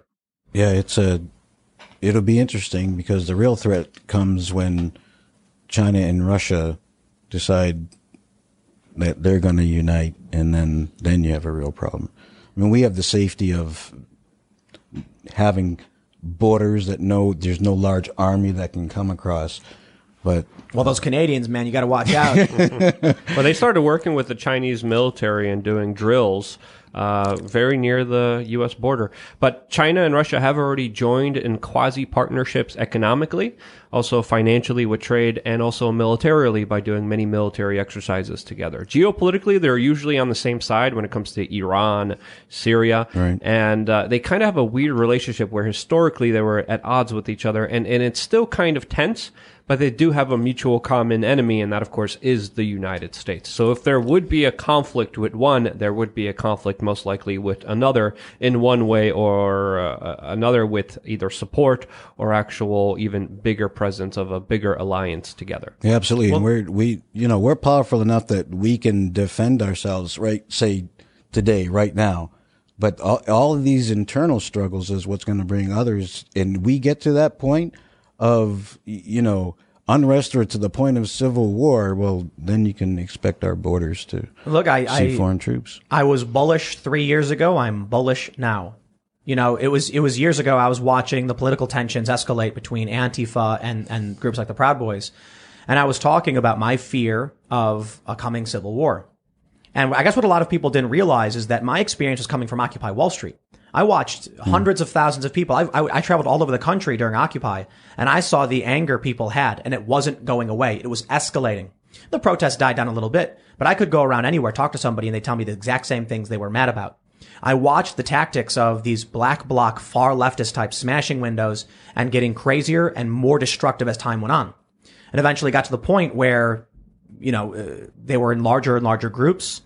It, it became, they, they got, they, they got a new colloquial term, Antifa. They didn't have that back during Occupy Wall Street. We just called it the black bloc, you know, left or, or anarchists, because there was no discernible group. Now they fly a flag. Now they, they, they share t- uh, similar ideologies. Then they started going up to Trump support, you know, Trump rallies. And I saw what was going on with Trump. Trump supporters were fed up. They were angry. The divide was getting crazier. And years ago, I said that, you know, look, I'm reading these stories that are predicting this stuff. Based on what I've seen on the ground over the past decade, it feels like it's it's happening. Then we get to the point where, you know, you have you have Charlottesville, and I'm like, dude, I'm telling you, man, this stuff's getting crazy. I feel like this you're going to get a tit for tat after that. Then the media lies about what Trump said following the Charlottesville, you, you know, the, the the very fine people hoax, that he didn't condemn them, he did, and that you should look it up. You should read what he actually said. Watch the video. You'll be surprised if you didn't know that already. But then you end up with years of this, of right wing groups, left wing groups fighting. And it culminates in a series of, you know, major shootings, deaths. We get, um, I mean, Aaron Danielson was his name in Portland. He's walking down the street. Some guy yells, puts two bullets in his chest. This guy is then, he flees the scene. The feds find him. They kill him. We're at the point where a random shooting occurs where a guy is killed for being a Trump supporter. We got one right here. Here? Yeah, shoot him. Boom. Dead. And I, I was saying, you see what's going on? A year of riots, buildings being smashed. We had in Oregon, the, the attorney, the, I believe it was the attorney general of, uh, of Oregon, the A G, suing the federal government, challenging their authority to defend their own jurisdiction. It was the craziest thing to me to see Oregon's politicians telling the federal government they had no authority to stop people from firebombing their building. Hmm. And I said at that point, I was like, is this where we start seeing the states challenge federal authority? Then we heard from the Boston Globe that never Trumper Republicans and Democrats staged a war game where John Podesta, top Democrat, Hillary Clinton type guy, you know, in, in her circle, actually said it would be better for the West Coast to secede from the Union than allow Trump to win. And then Trump didn't win. And what do we get? The Capitol gets stormed by Trump supporters. I'm not going to pretend like it's the most egregious, you know, like armed groups were like marching on D C. They're trying to compare to the War of eighteen twelve, like the British soldiers storming in. Come on, calm down. But it still is one of the most dramatic escalations we've seen in this. And if I was reading this stuff years ago thinking this was going to happen and we're here now, I'm surprised there are still people who think nothing is going to happen from this. The media is going nuts, smearing Trump supporters. They're not going to just sit back and say, okay, I guess we're evil. Well, so the question now comes to, will there be someone to fill that void? Um, because I think part of the problem was, I mean, there did tend to see, be a certain uh, re- looking to the person more than to the ideal that you stand for. And uh, I mean, it, it's understandable if that's the only person you feel is speaking for you. So now where where does it pivot? Um, you know, as you, we're looking at, at the second impeachment, which probably the goal is so that he can't run again, right? So you, you squash right. that, and then um, you know, all the talk that you've we've been reading about uh, reprogramming and you know the Truth and Reconciliation Commissions, right? So you you see that there's trying to be a breakup, right, of what is most feared from their angle, and that'll be interesting to see where that void is filled and who that person is or that group is, um, before anything can really, again, get, get that traction to do something that is, uh, going to take this past a tipping point. They're, they're pushing more censorship. You know, we've had, uh, I think it was M S N B C host saying people should be banned. I, I, I don't know if it was M S N B C. I think it was uh, C N N. What, they were saying ban Facebook outright. Yeah. I think it was M S N B C. Oh, I didn't see that. They were like, yeah, I think it was Scarborough saying you provide nothing. I could be getting it wrong, so forgive me if I'm picking the wrong person. They might as well create a bill saying that the internet is only for the establishment left, and that's it. Yep. No one else could talk. No one else could say anything. Only you, if you have the special It'll, regurgitation powers of the establishment, you get special privileges. Just like in China, you have a social credit score. You could access certain things in society if you're a good little establishment slave. I was going to use a naughty word there. There. I can't, but I'm controlling myself now. I, I'm, I'm on Twitter right now. I'm retweeting a whole bunch of crazy stuff on Luke We Are Change about the insidious love of power happening right now with the establishment growling all over Joe Biden. We have C N N literally just moments ago saying that the sidelights on the National Mall's reflecting pool are like the extension of Joe Biden's arms embracing America. What? C N N Jeez, News what? Right oh, now oh, saying that, specifically David Callen of C N N. And then, of course, we have Lauren Wolfie, who's at the New York Times. The New York Times made a statement saying that they're going to be critiquing this presidency just like they did the other uh-huh. one. That's their public kind of word. Okay. And, and then Lauren Wolfie says, Biden landing at Joint Base Andrews now. I have chills. She's got chills. With a photo of, of, of course, the airplane coming in. There's this is a, just yeah, a creepy yeah, level of... Yeah, this is... So here's what people weird. need to understand. The government is power. It's yeah. all confidence. Yeah. If if you have half the country not believing in the power or the legitimacy of, of the government, then they won't have that power to exert. And that's probably why they're doing the screenings on these soldiers. Because these soldiers are, are... Look, we heard from the Oath Keepers, from Stuart Rhodes. He said that half the country will not view anything out of Biden's mouth as legitimate.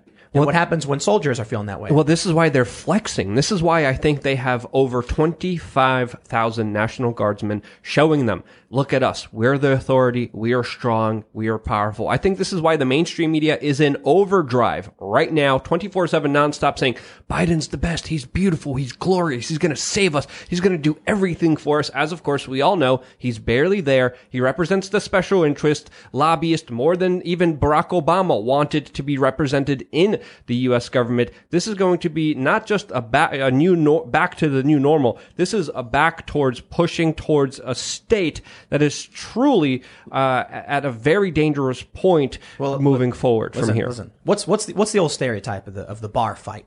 You got some loud, boisterous, arrogant dude pushing people around saying, yeah, I can do whatever I want. And there's some quiet guy minding his own business, just sipping his drink. And then the guy comes up and is like, come on, buddy, what are you looking at? And he's like, dude, just leave me alone. I don't want to get into it.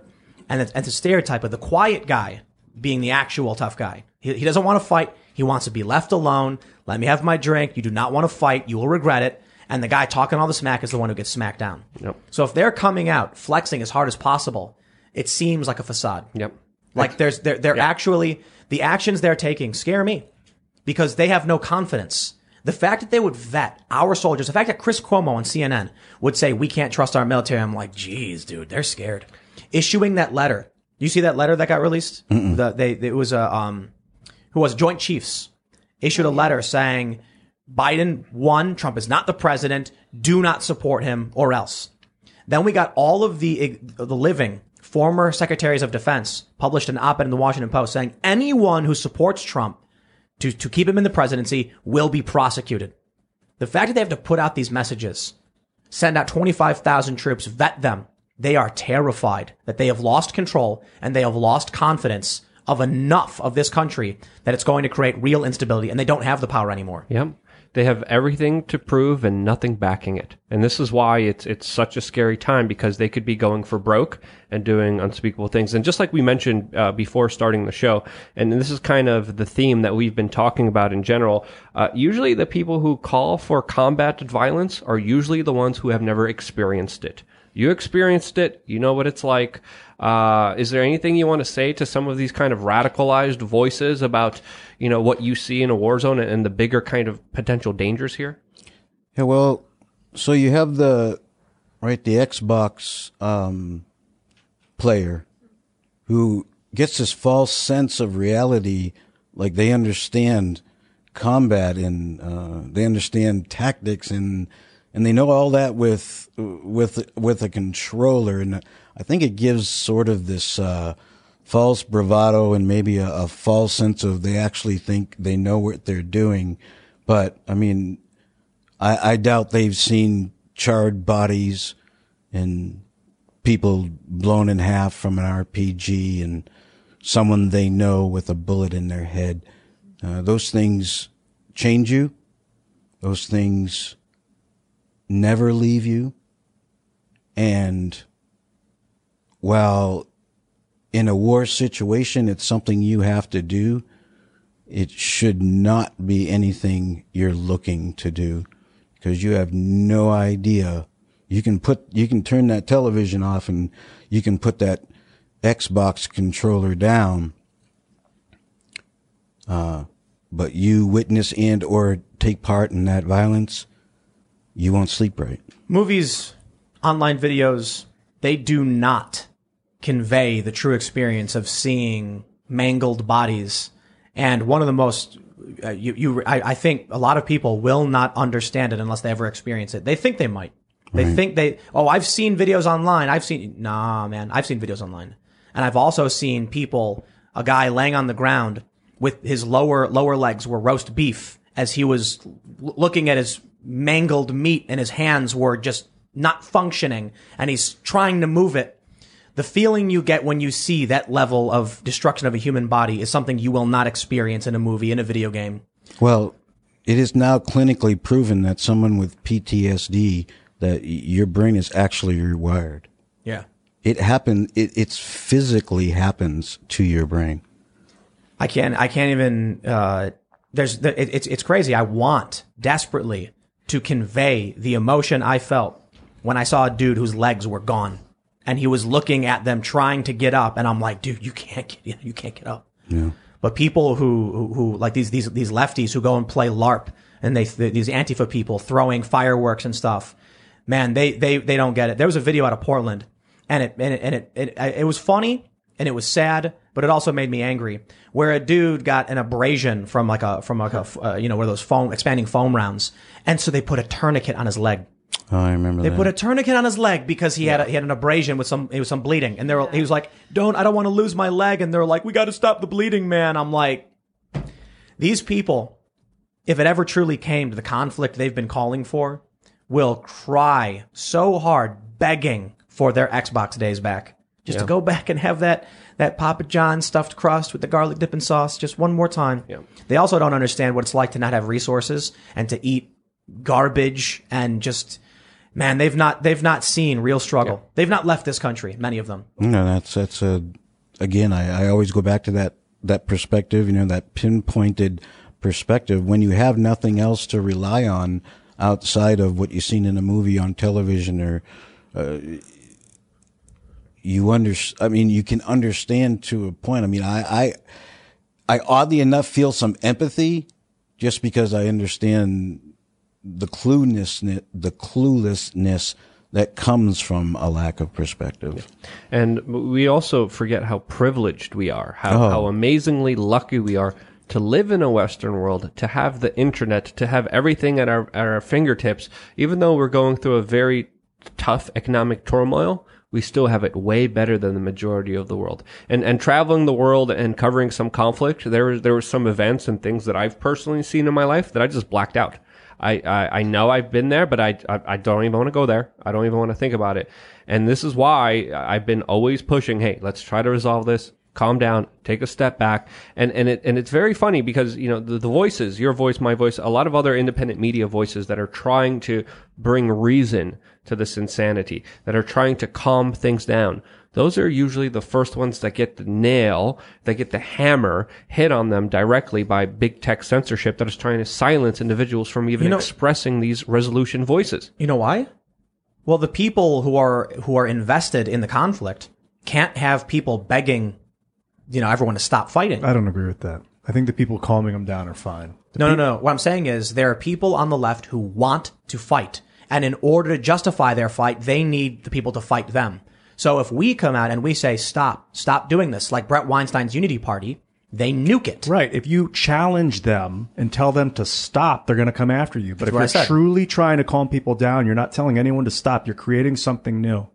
What do you mean? You're making a better place for everyone to go. Telling people to stop focusing on the conflict and the chaos is different build- than telling them to start focusing on growth. And that's what we do. Well, telling and, and someone the, to stop is different than telling someone to do Brett something Weinstein else. Bret Weinstein didn't tell people to stop. He said, let's bring people together and find where we agree and do good things. I, I don't know. I, didn't, I can't speak for They Brett. banned, they banned they him. They banned him.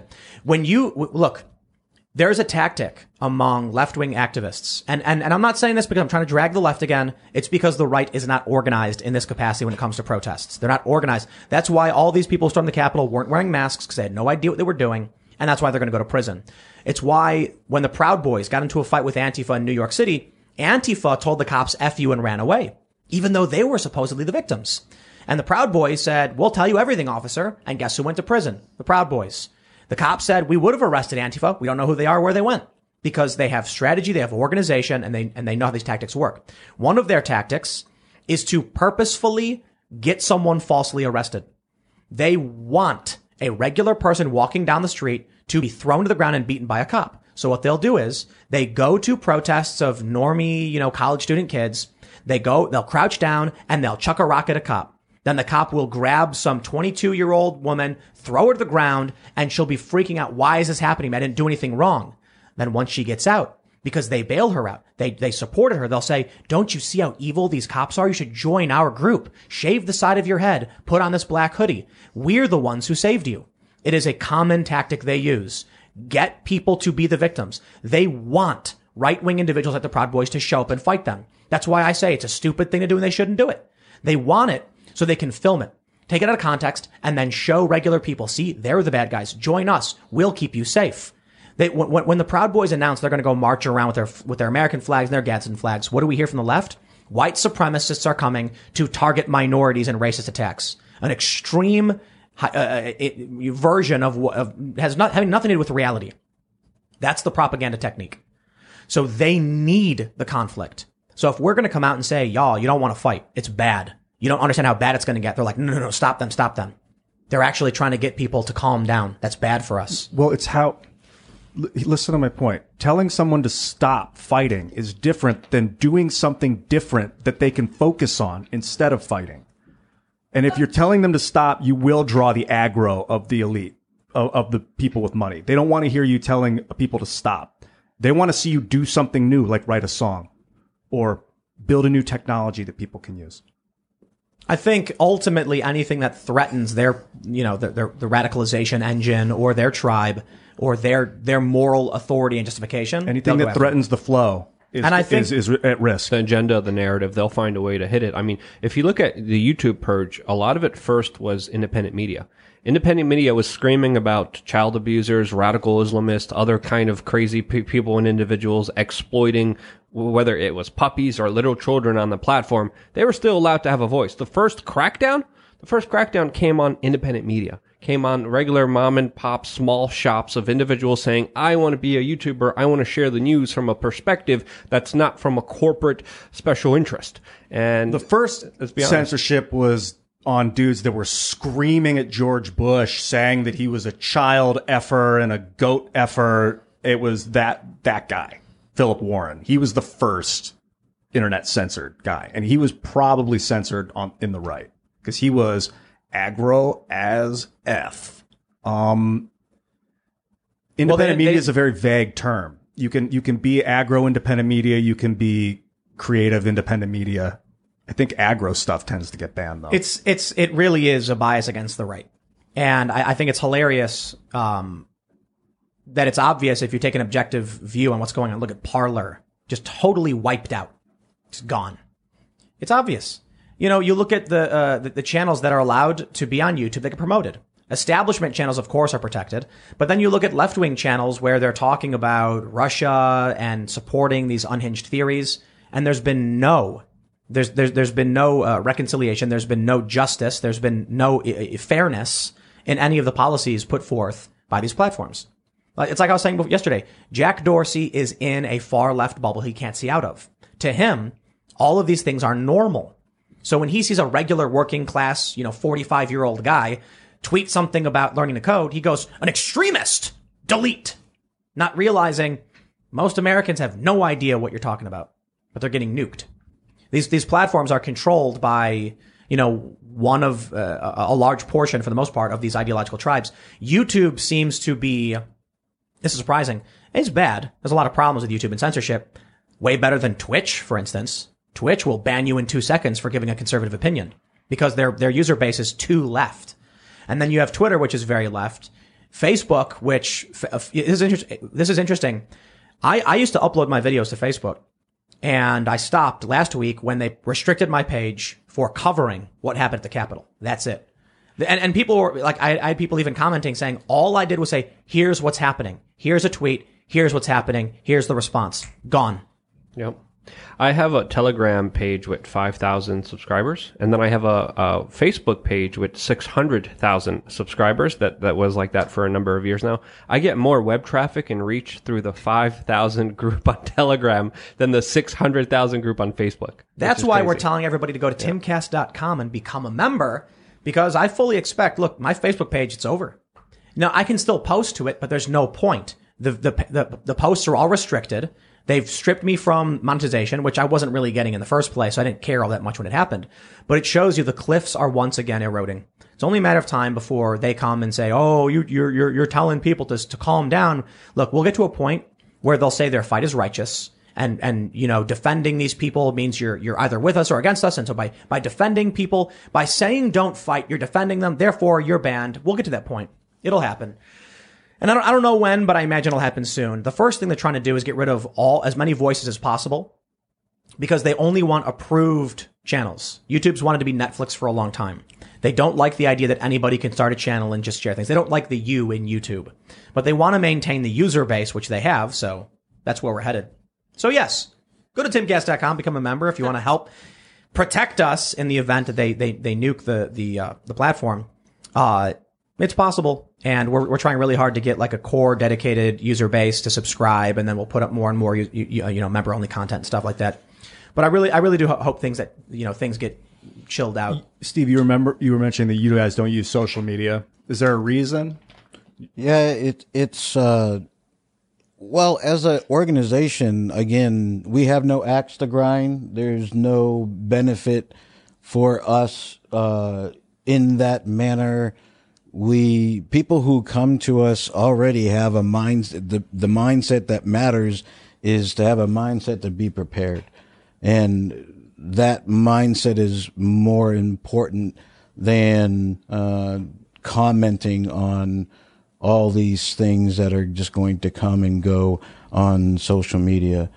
What um you mentioned your organization, like what's the organization like of the organization top down?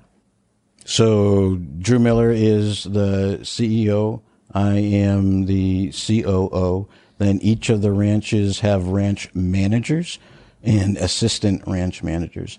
We are veteran owned and operated, so we only hire uh, former vets or former law enforcement. We actually have two openings. Uh, we have we're in need of a ranch man- manager out for the Colorado branch, and I'm in need of a assistant ranch manager out in West Virginia because we keep moving staff around as we expand. So you have the manager, the assistant manager, and then how many people uh, potentially would have like spots at a ranch? So we don't give out exact numbers for security reasons, but each ranch, you know, will round out around a hundred until we would expand more. But we try not to, we don't want to expand, make any one ranch uh, too large. We're looking for twelve across the country so that nobody has to drive too far in case of an instant event. And that's because and it helps to keep it small for like one manager and an assistant to take care of any potential conflict or struggle that would arise. Right. So it just the idea you'd have to keep building more staff and staff and staff to be able to do this properly.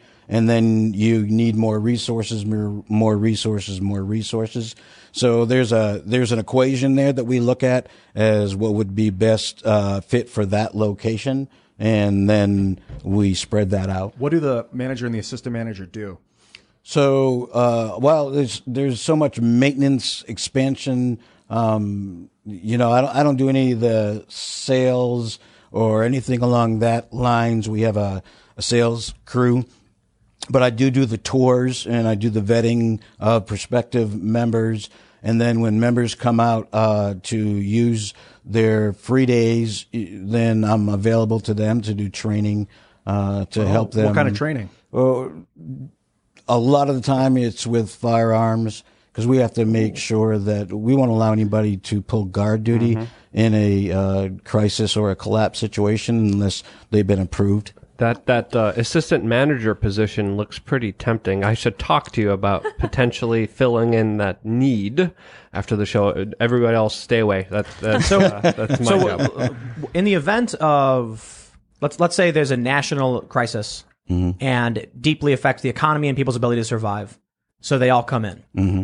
How does that structure work? I mean, are you guys the boss? Will you tell people? Yes. So they have a membership agreement that they read and sign, which informed them, informs them of the standard operating procedures to a certain degree. But the main point is we are in charge. So let's say uh, food is in short supply, but you guys have you're stocked up for a very, very long time. Well, the key to sustainability is not having a warehouse full of food, but having your own ecosystem. Yes. So we have cattle, goats, chickens. We have not only our one hundred fourteen acres to hunt on, but we have the national forest that abuts us, which is another one thousand eight hundred wow. acres to hunt deer, bear, turkey, grouse.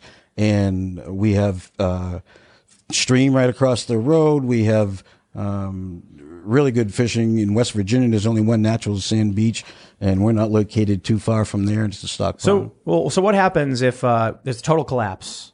People can't pay their membership anymore, right? Right. So now it's just what? Start working, start farming, start well, there's, hunting. There's going to be plenty to do. Actually, there'll be a lot to do initially. And people tend to be out of shape these days, so yeah. uh, I don't It'll know. Get ripped real quick. Yeah, I don't know how much work I'll get out of them right in the beginning. You know, I, do you have I, horses? Really quick, sorry. Uh, we do, not on property, okay. But we do have horses. I'd imagine that the kind of people you'd attract would they understand that if you know if it hits the fan, they're going to start working harder than they've worked probably. In their I lives. have. I, I look them in the eye, and I I explain what the situation is.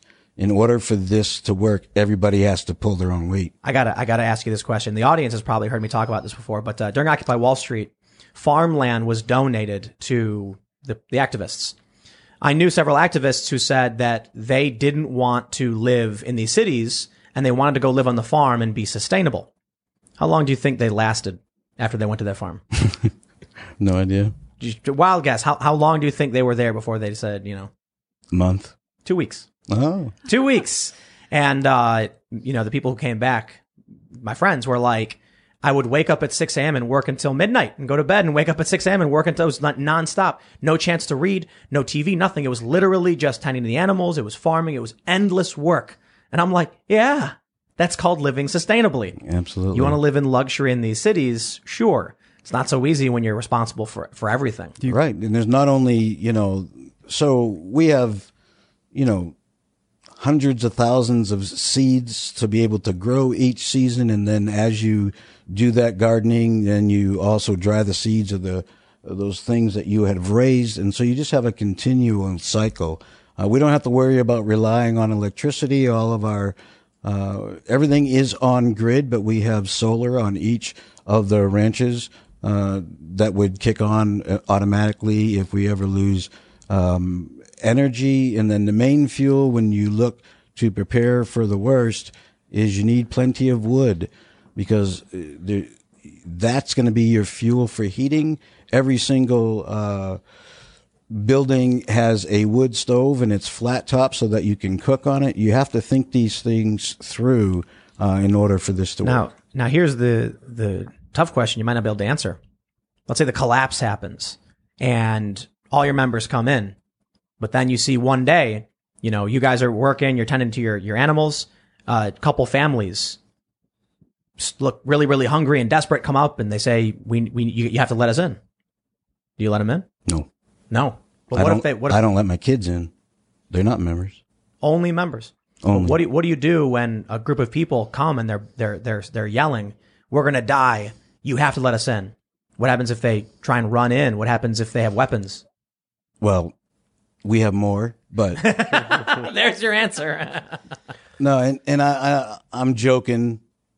It, it depends it's, it's, on it's, it's it depends reality. on the circumstances. Yeah, um, safety would be a priority for those who are members. Now, as uh, under a crisis situation, you would you could approach the ranch, but you'll have you'll meet the initial guard post, and our members have to get out and identify themselves. And those are the only people that are on the list are allowed in. Now, depending on the circumstances, as things go and we have an abundance of food, there isn't an epidemic. Uh, I, I'm, I don't want to sound heartless and cruel, but that is the rule. I mean, I literally, when I took the position, told my kids, hey, you know, either sign up or right. They'll come. Me and Tim have screaming arguments about a strategy here that maybe you could help us settle. Okay. Because I know an amazing community with special forces, Green Berets, preppers, homeschoolers up in New Hampshire, and I saw a plot of property open up. I'm like, Tim, maybe this is something you should look at. He's like, hell no, I'd rather go to the middle of Montana.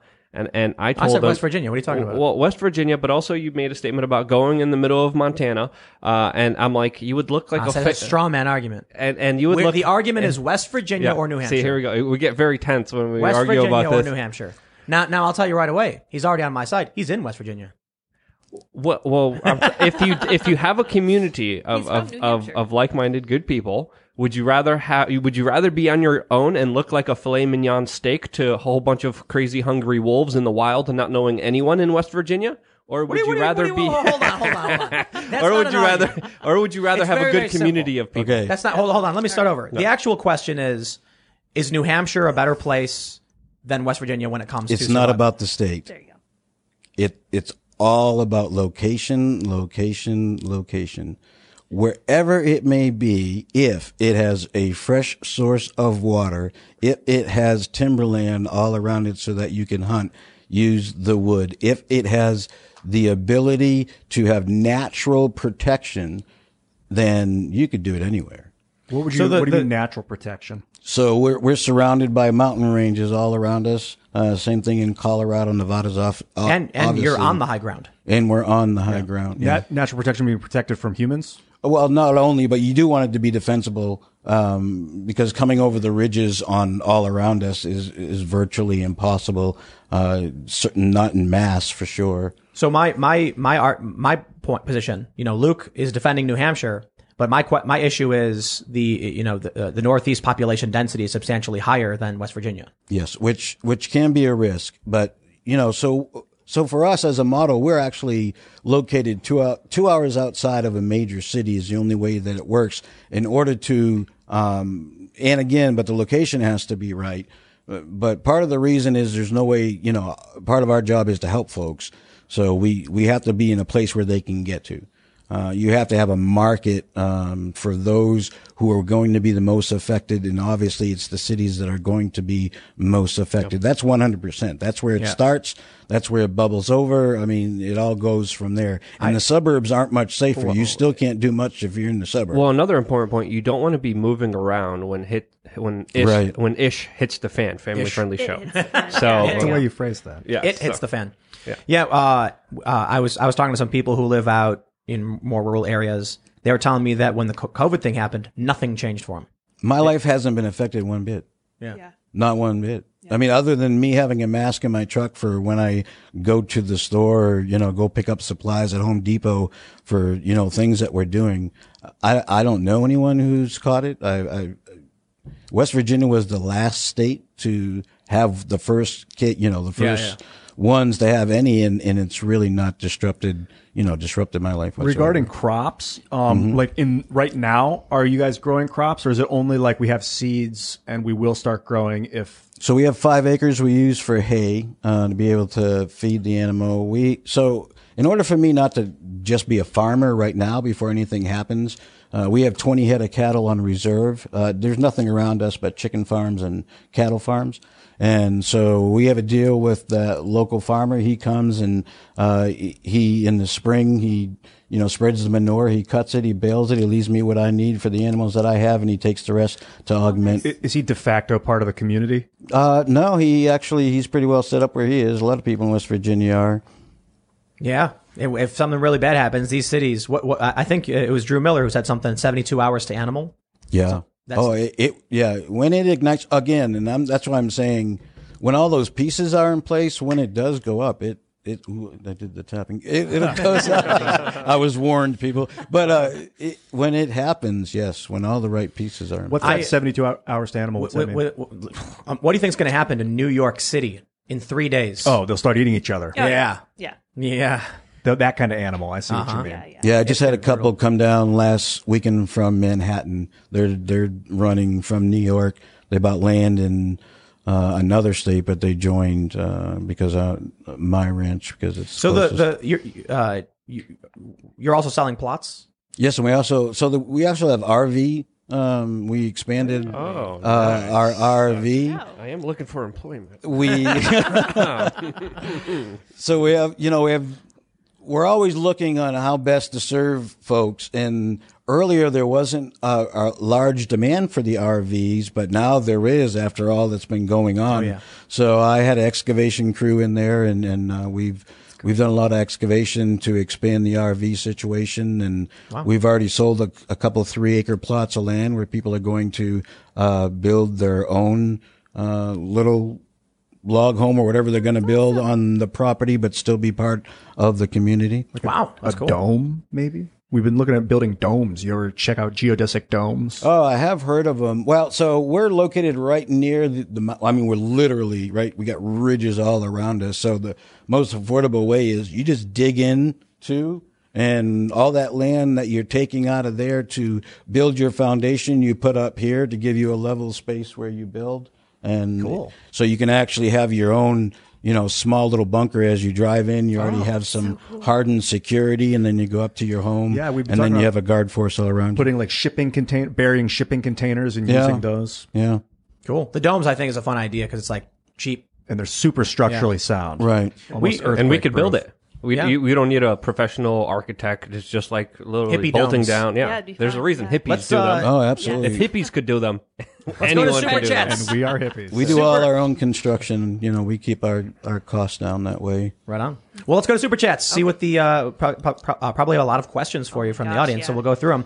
If you haven't already, smash the like button, subscribe, hit the notification bell, and become a member at timcast dot com because we have a ton of fun bonus segments coming up. Probably some gun stuff, I'd imagine, at some point, because, you know, Luke likes guns. And we should make a trip this weekend. Uh, we can, we'll make, talk about we'll that. Make, we'll, we'll talk about it after the show. We'll make, yeah. we'll make a video Let's for the members. Let's do that this weekend. And, yeah. Uh, so, yeah, go to timcast dot com, but uh, let's, uh, let's read the Super Chats. Johnny Knoxville, who I, I don't think is the real Johnny Knoxville, would like us to know that he's naked. Thank you for the super chat. I, I appreciate you giving me two dollars to let us know that. Thank live, you, sir. Live free and prosper, sir. That's right. Jonathan Galtarini says that Judge Preska in the, what is it, Ghislaine? Mm-hmm. Ghislaine Maxwell case. Ghislaine Maxwell. Yeah. Uh, hearing orders the unsealing of more documents, more documents to come. That'll be interesting. I'm keeping a very close eye on that situation.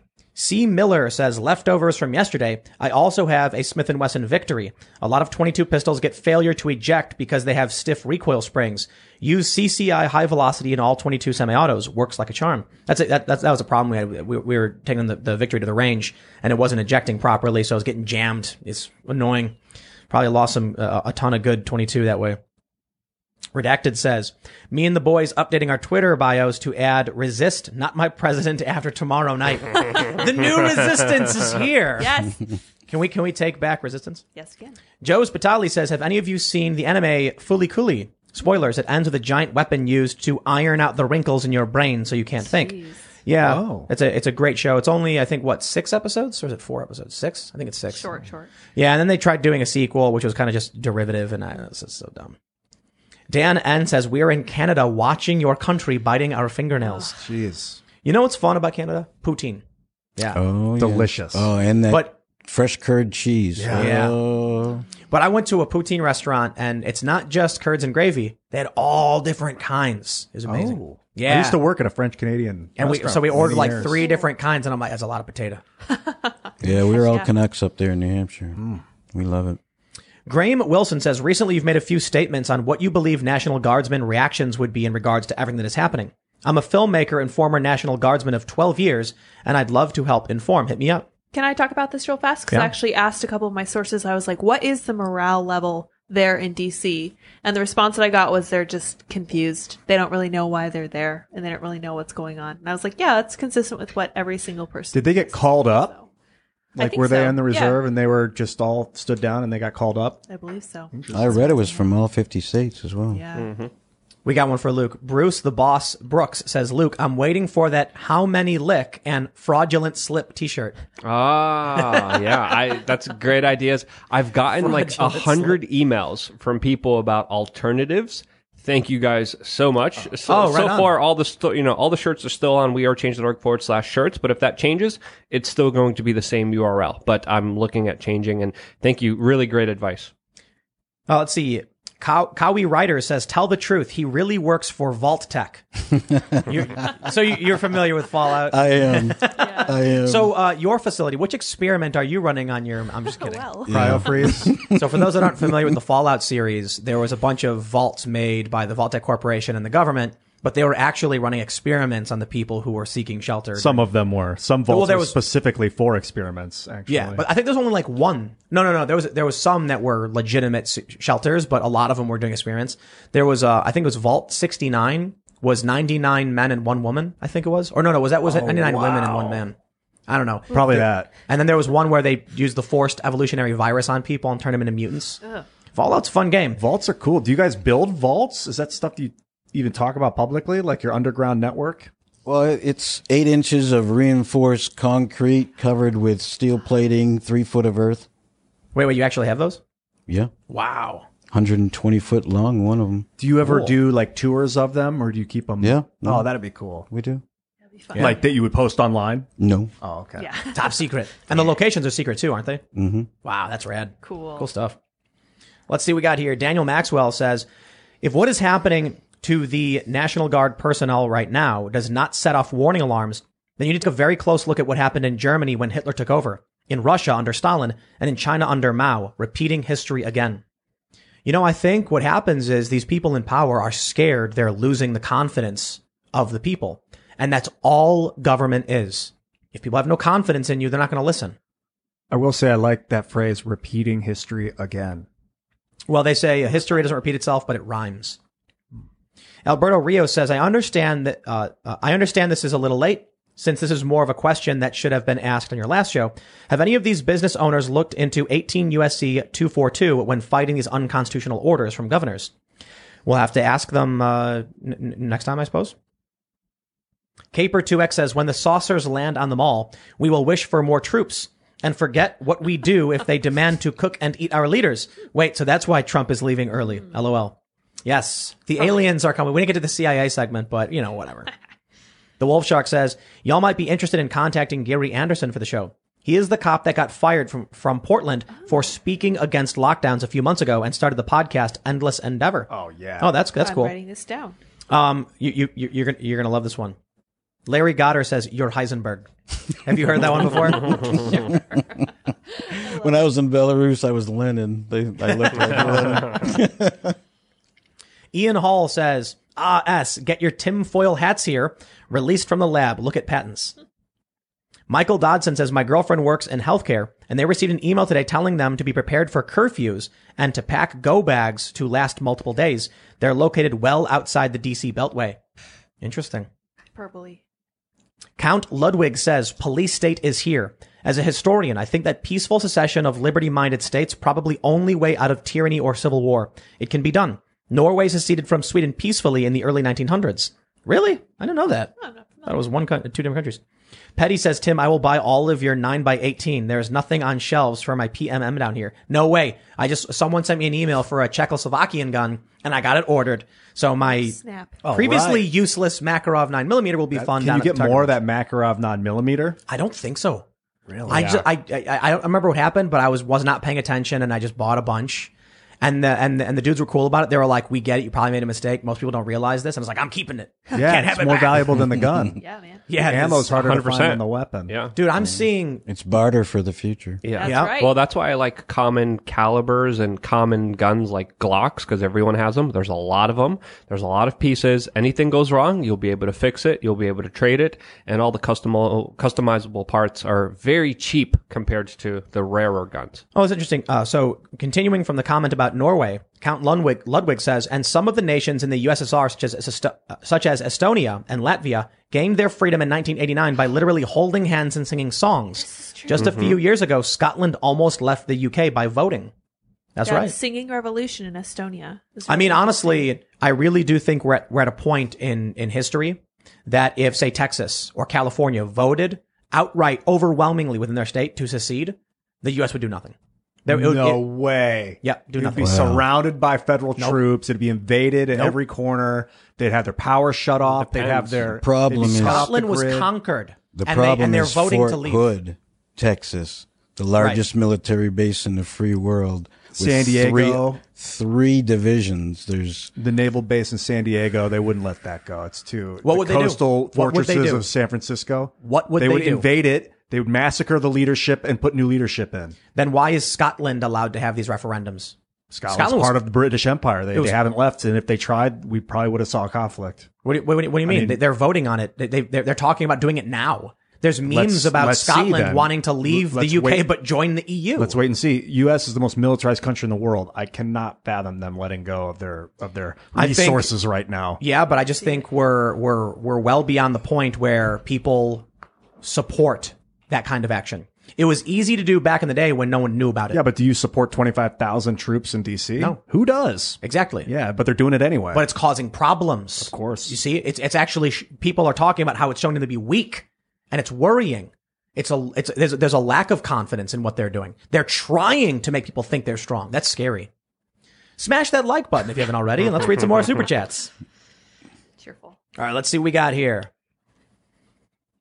Control Alt Right says, no, you can't C N C a gun cheap or easy, coming from a guy who knows. Interesting.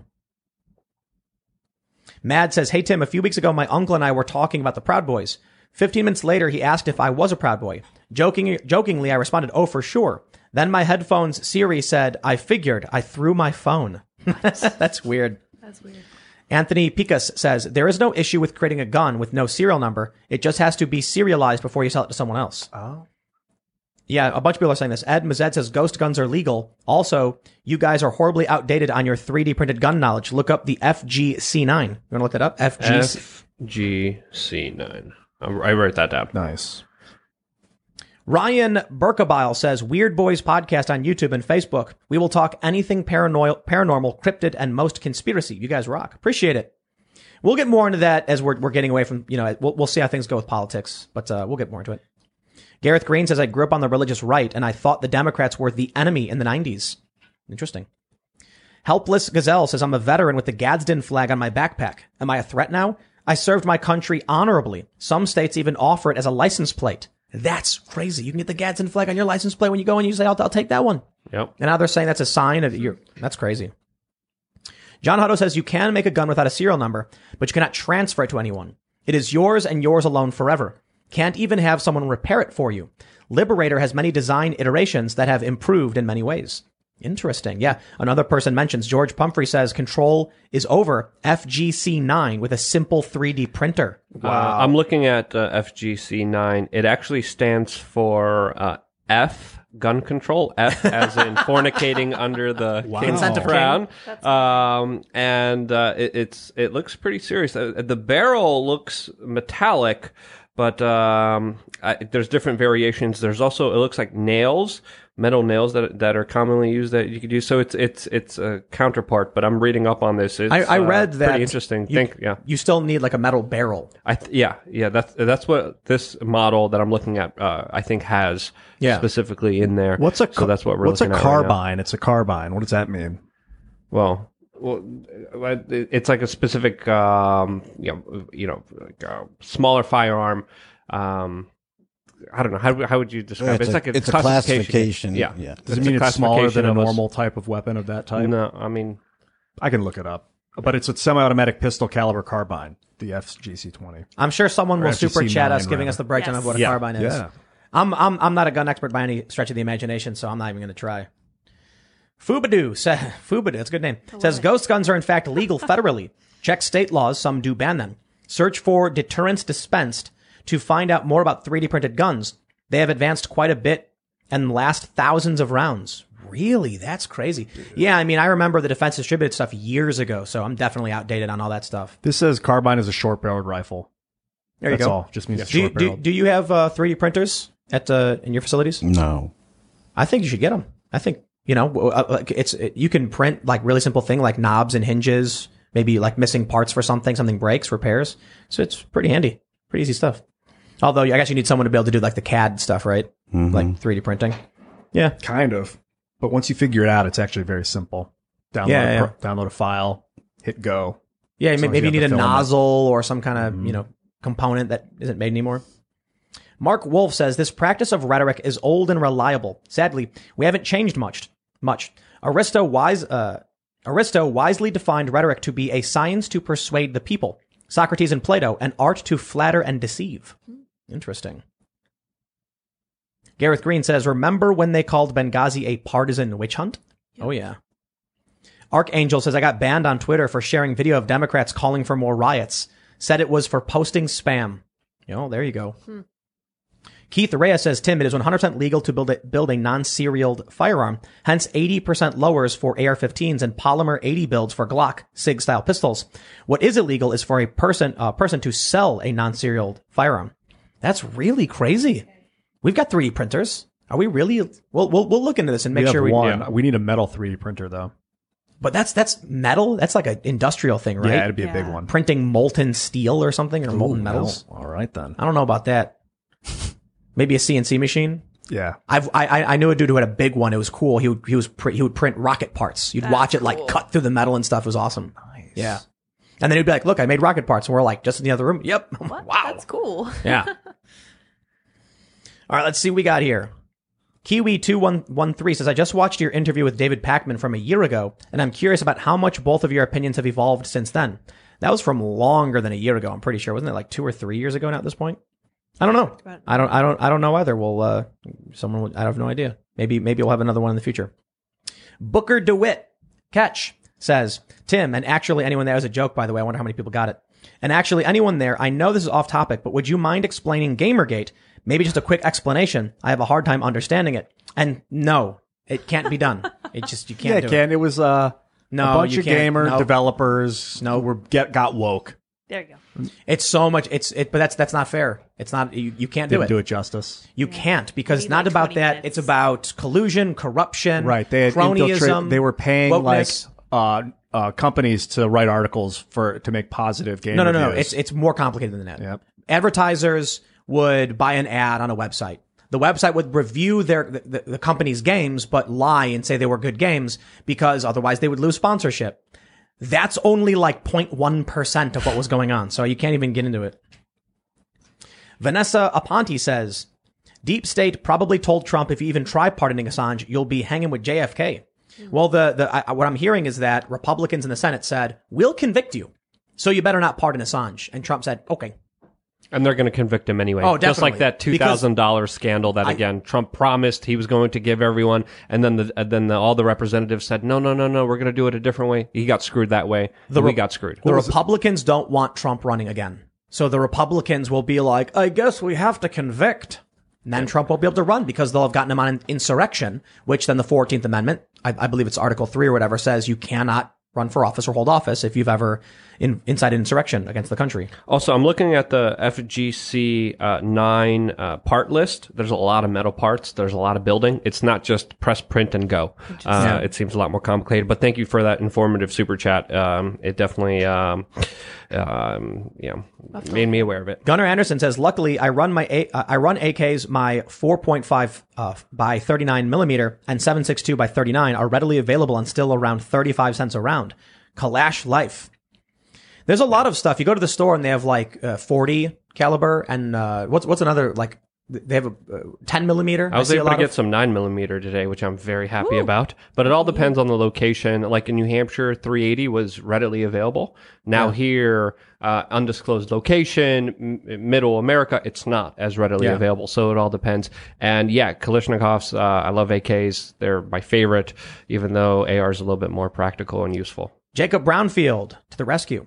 Long arm in pistol cartridge carbine. There you go. Oh. That's simple.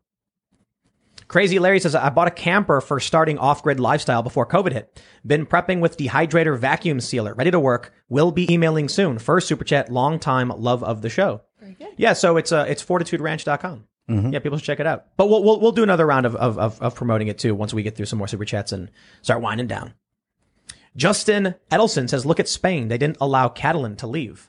And that's true. They they definitely, yeah. they went in and the cops, but it wasn't, it, the cops were just beating people. You know, I was there actually when they did that uh, a couple of years ago when they were doing that vote and the cops were just beating people. The Barcelonan police do not play around. They are vicious. I remember well, no, no, covering they, them they, as well. They sent in police from Madrid. Yeah. Because Barcelona cops were loyal to, you know, Catalonia. Well, the, the repression down there was crazy. And this is the event that led Julian Assange to losing his internet because he actually promoted the independence of Catalan. Here's, this is interesting. Freedom Thoughts says, uh, three percenters sent an email telling people not to go to the Capitol protests, calling for peace and logical action. Then their website was removed. That's what I'm saying about people saying, don't do it. They're going to take you out. Yeah, a lot of people are saying, as I mentioned yesterday, don't go to Washington, D C. It's a trap. Yep. There's there's going to be some kind of bigger possible action. Just stay away. J D Zepp says, love the show. Did any of you guys see the video of a strange light floating and flying around the Capitol buildings in D C last night? What? No. But I want to. I've been reading about ball lightning. You guys yeah. familiar with that no. phenomenon? Yep. Apparently when lightning strikes, it can create a sphere of, they don't know yep. what, light or plasma or something yep. that can contain material and pass through walls. And like, it's a ball lightning. It's just, it can go through. I mean, yep. my friend Jeremy Riss said that it can go through solids like windows, but windows are actually liquid. Glass is a form of liquid. So maybe that's why it can pass through liquid. Oh, but no. It can contain a piece of sand and move it through glass. Whoa. Look it up. Who's Your Film uh, says, what is the Mayans? Uh, the Mayans were dyslexic, and the end of the world is twenty twenty-one, not twenty twelve. Yeah. Could be. Yeah, I've heard that. Not Elfaria says, in Fallout, the vaults worked as advertised. Were the control group. So they were still part of the experiment. Oh, there you go. I guess... Uh, Yeah, yeah. So the the ones where people got to live normal lives, well, that was the control. But who was monitoring the experiments? The Enclave? Huh. I think that was the Enclave, right? I suppose. Maybe. Now we're getting a lot of Fallout comments. Oh, no. Gabriel Logan says, Tim, it's extremely disrespectful to talk about mangled bodies around a combat veteran. It's different for us. We couldn't leave when we wanted to, and that could be us the next day. Would you Would you agree? Absolutely. Yeah. Yeah. Gunnar Jones says, hey, Tim, I got fired today from my job because I was watching your videos and they said I was watching racist videos at work. What? I don't know if I believe that, to be honest, because what what would the video have been about? We were talking That's... about race yesterday. Which is technically racist. racist. I mean, they think they think everything's racist. Tell them they're racist because this is a minority-owned right. company and a minority-led show. Correct. So how dare they?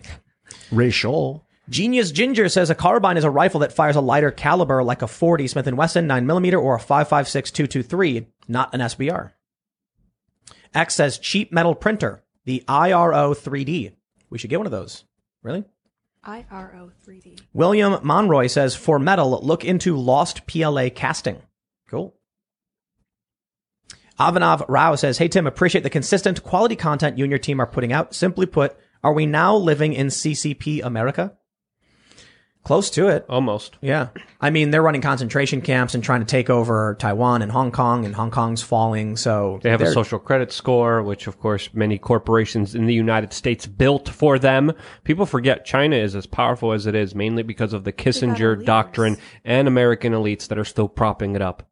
So, yeah. Elite Machine Works says, hey, Tim, if you are looking for someone with C N C machines and three D printers, I'd love to talk. Willing to relocate my C N C shop to small community and contribute. I design and produce three D printers all in-house. Cool. Oh, that's really cool. Cool stuff. Publius says, go to Ivan the Troll's Twitter and check out his link in bio. I don't know what that would be. Reese Ward says, if you don't have ammo, you are left with an expensive club. Reminds me of uh, the movie Snatch. You ever guys see? You, you ever see that? The dude's buying the revolver and he's like, it's kind of heavy. And he goes, heavy is good. If it doesn't work, you hit them with it. and then and then later on, he finds out it's a bad gun. It doesn't work. Good stuff. Archangel nine seven eight says, please get on Demolition Ranch. You will learn so much. Plus, the guy rules. Demolition Ranch is awesome. Yeah, I'd love to have him on. That'd be fun. Um, those videos are so great. You ever watch we Demolition? Should, we, should do a compl- we should do a video with him uh, here. And it would be it's a, really, really fun. Well, yeah, he's a huge channel. He makes awesome stuff. I yeah, mean, that'd be, that'd, I enjoy that'd his be content. So cool. Yeah. Yeah. The, the, I, I was what was I watching? I think I was watching him do a full full auto uh, fifty caliber rifle. We should They've get one of those. That, that's yeah, but the there's a list. there's there's like a lot of th- a lot you have to do to, to be able to not full auto, but just a fifty cal would be really nice. Oh uh, yeah, you know, yeah, it's necessary. But we have one at each ranch. Yeah, it's not asking for too much. Just one. Well. They're great for vehicles. I mean, uh, yeah, yeah. If you anything have a, up armored, I mean, yeah. But are you are you allowed to discuss? I, I guess even on the surface, the kind of uh, defensive capabilities you have? Like, do you have things above fifty? Are you no. allowed to say? No. no so fifty is like, mm-hmm. yeah, top tier. Yeah. No uh, no, no battleships hidden anywhere, or artillery howitzers or something. No. Cannons? Doesn't get that. I have sexy. a flamethrower that I own legally. Yes, yes. What about lasers?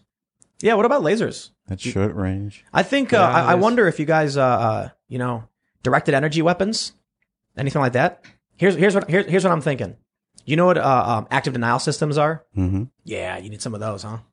Put them up in the perimeter when, when it gets bad, and people just walk up and walk right back. All of that takes energy. Yep. yep. I bought some of that. A lot too. Recently. That's the problem. This is this is this, what people don't understand about you know lasers and directed energy weapons is that the amount of energy conversion to hurt someone with direct energy is a lot more than to push a piece of metal through a tube.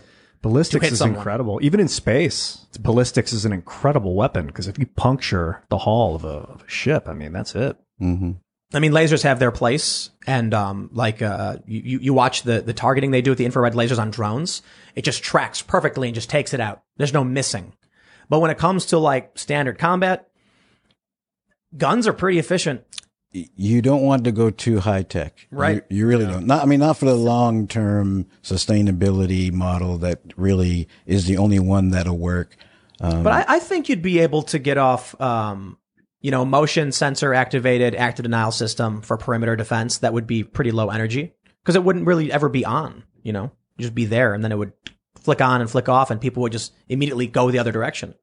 You know, right? It would. I mean, it's, it would have to have its own power source. Yeah, they'd have to be linked, and they'd have to be some kind of, you know, yeah, source of energy to tap into. Do you guys use ham radios? We do. Every ranch has ham radios. I was looking at ham radios today. I kind of want to get one. Now, now, yeah. have you have you created like um, what is it? Bonded ham internet? No, that's that's something that's you can create a low. Uh, I'm there's probably people who are listening who know better than I do, but I was reading about low quality internet you can get using ham bonding frequencies and then actually transmit data. And be able I to heard that it's it. illegal to encrypt anything over ham radio right really? now. Yeah. I don't know if that's true, but I was reading that. Ham's cool. Cool stuff. Radio's great. All right, let's see what we got here. We got a, we got a couple. Uh, let's do. Uh, okay, I read that one already. Madgal, Madgal Design Co. says, boy, it feels like a countdown. To what? I don't know. I just want to live normally again. It feels like it will never be the same again. Amen. Yeah, I don't know. What, what do you think about that? It's not going to be the same again. Nope. Yeah, I heard, I, I've seen people saying that D C will never go back to normal. Why would why would why would they give up the power? They can they've locked down the whole jurisdiction. Why give it up? We've we've trampled over so many precedences. There's there's a lot of things that there's no going back to. Yeah. Donald C says metal three D printers use a layer to scan and selectively melt metal powder particles, bonding them together and building a part layer by layer.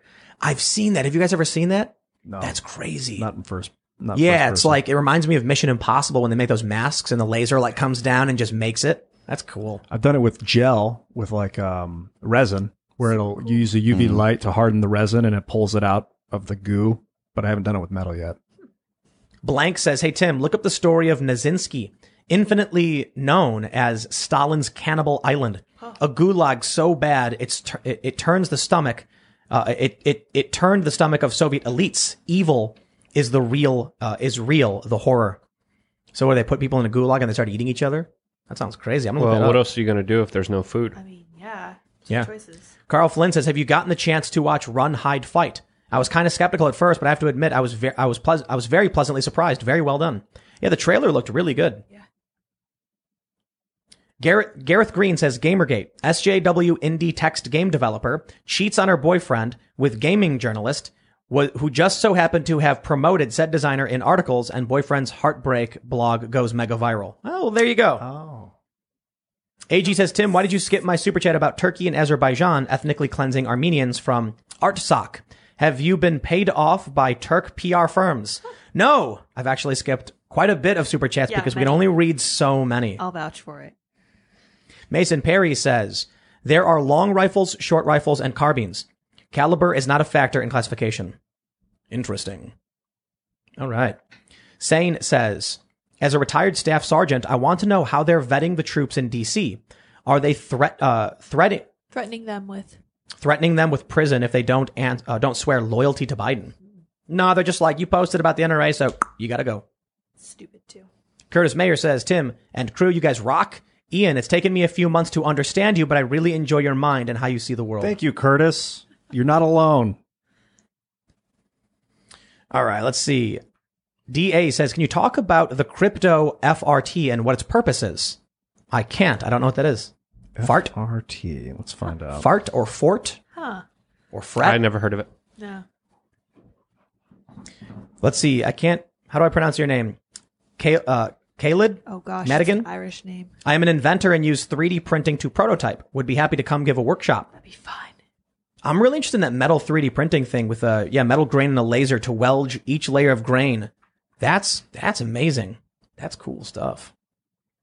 Nicholas Munoz says, any of those great ranches based in California? No, Nevada would be the closest one at this time.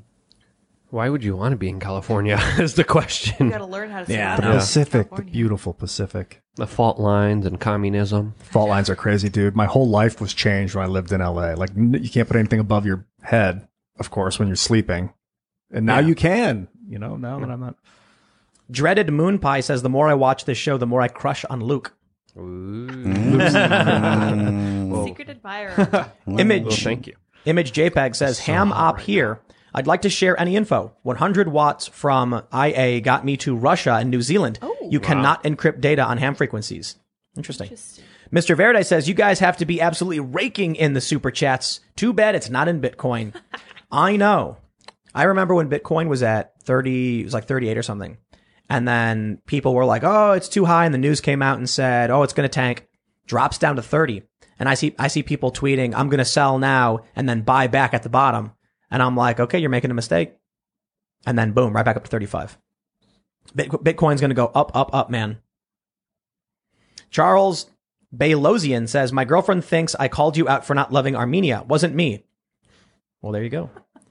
J Q uh, Nelson Film says, Tim, did you see the Black Lives Matter twerk for M L K video? You can't make this stuff up. It was released by the official B L M organization. Yep. It's not the first time they've done it. That's not the first time. They did it in twenty fourteen, and I don't care.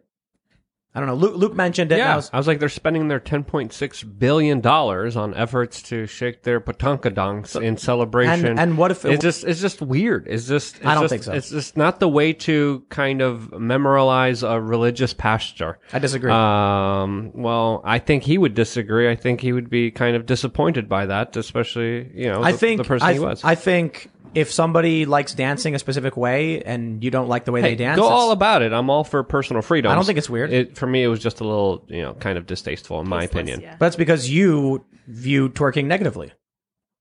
Do you, do you, are you a twerker? Are you a secret no. twerker that I don't know anything I just about? Think, I just think there are people that do things that I probably don't care for, but I respect people's rights to live and celebrate and do the things they want to do on their own. Tim Pool, twerker enthusiast. You what if they were, what if they were, what if they were polka dancing? What if they were like polka dancing or square dancing or something? Still, it's just kind of weird to, to implement that for into, into, into politics. Again, I'm, I'm with you with the personal freedom stuff. To me, it's just a little distasteful culturally.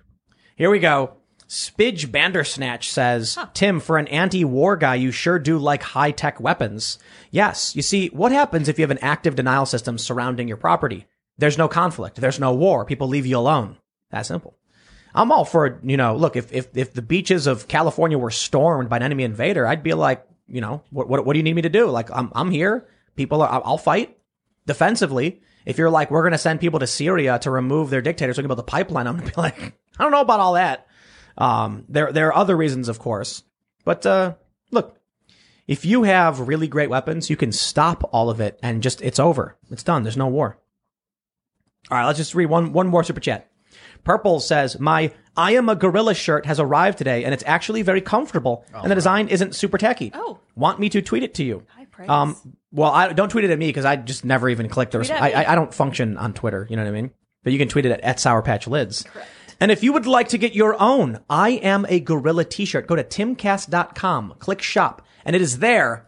And it's actually the most sold shirt we've ever put together, and it's ridiculous. I'm like looking at the numbers. I think we sold over eight hundred so far. eight hundred I Am a Gorilla shirts. Look at Luke with his I'm Joe Biden, and I forgot this message. My, my shirt. shirt sales went down seventy-five percent, you son of a gun. What? what? Yeah. I'm went like, down? Yeah, yeah, they went down a lot, but that's okay. What, I still I one? still appreciate all the support, and, um, you know, I got to eat too, so. You know, fancy gorilla. Luke's got these fancy political messages. I'm just selling shirts that's got a cartoon gorilla on it. People should realize that, hey, I think we need to be more representative of our, our ideas. I think too many people are, are shy about their stances. What better stance can you have than, than wearing this shirt in public to represent your, your kind of larger discontent with a president who's not really there? You know? Yes. You could do like this stance. There you go. I guess. Ladies and gentlemen, it's a physical stance. Smash the like button because many people haven't smashed the like Come button. On, subscribe, share the video if you really do like it, sharing this podcast. Leave us a good review on iTunes. If you have not checked us out on iTunes or Spotify, do so and follow us however that works. And uh, it's greatly appreciated. But also go to Tim Cast dot com, become a member, because that is the shield in the event we get totally nuked off the internet. Let me tell you something. We have millions of subscribers, or I, I should say, you know, my channels have millions of subscribers. I've got millions of followers. You know, everybody here combined, we have a decent amount. But if we had only ten thousand people out of the millions that were members, we'd never have to worry about censorship again. one percent. And we'd actually, that's not even one percent, dude. It's like less than one percent. Seriously, ten thousand people as members, and then we can expand, we can hire people, we can grow more, and we wouldn't have to worry about censorship. Isn't that crazy? That of out of the millions of people who watch, only ten thousand are needed to create that barrier. About expanding the company, there, a lot of people have been hitting me up wanting That's to happening. work for us. Well, we got to get to that you, point for this we company. Gotta, we got to get to that yeah. point. Yeah, we'll talk about it offline. But it it, it it requires a lot of strategy and planning and and right and the organization. Vetting. If we can build the structure, then we have to find the people. The people are. I know a lot of people are willing and not. It's not about finance. It's just about the you structure. Know, like, what would they be there, doing? Where there, would we be? There are podcasts way smaller than this one that have thirty to fifty thousand people giving ten bucks a month, and it blew, it blows my mind. Like, there's these, these people with these smaller podcasts, and no disrespect, because they only have like fifty thousand subscribers, but because they're paying subscribers, they're super rich. I wonder why they don't expand their operations. Probably because they're rich and happy. And, but I want to do more. Like, I want to I want to get journalists working. I want to get more content, gaming. You know, fun, exciting stuff. So, you know, Tim Cast dot com, become a member. But, uh, um, Steve. Yes. Fortitude Ranch. You want to give a shout out, mention anything people should know? Um, well, we uh, spots are limited. We're constantly expanding. So um, as tension rises and problems get more difficult, we, we can't always uh, say that there will be one available. Um, so if somebody has a mind to do it, it would be a good time to do it. We uh, to become a member. Yes, to become a member. Uh, we also have Fortitude tokens, which actually puts cryptocurrency. Yes. Wow. Wow. Uh, really? Doctor Miller actually is a consultant for uh, blockchain and cryptocurrency. Now, this is oh, great. Whoa. We should have went deep on this. Whoa, whoa, whoa. Uh, so, like, is it the currency you use in the in, in the, at the campsites or what? No, no, it's not about that. It's for people to reserve a spot for oh, a membership. Oh, wow. Cash isn't king when there is, yeah. you know, when things happen. Hyperinflation. And, yeah. yeah, yeah, yeah, yeah. Oh, that's really cool. Is it um a security? Are you familiar with the, or is it a non-fungible token? Uh, so, well, it's tradable. I mean, it's, it's, you know, you, you can purchase and they can be traded. Where can they buy it? It's been going on. Um, that I can't tell you because he handles it. It's not so, on, so, under my. So like someone could trade me the token I could use for membership? Yes.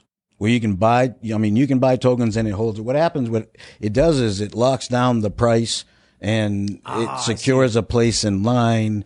So once everybody keeps piling in, excuse me, if somebody comes next week, but you want to pull the trigger, then you get to pull the trigger. They don't. Cool. Cool. You're cool. also saying you're looking for investors, right?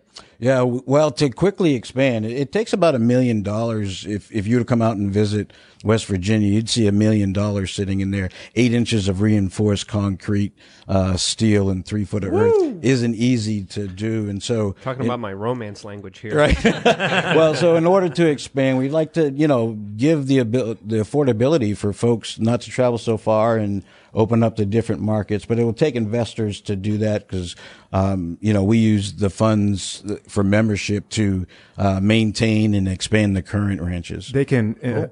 come and contact you through the website to uh, manager at fortitude ranch dot com.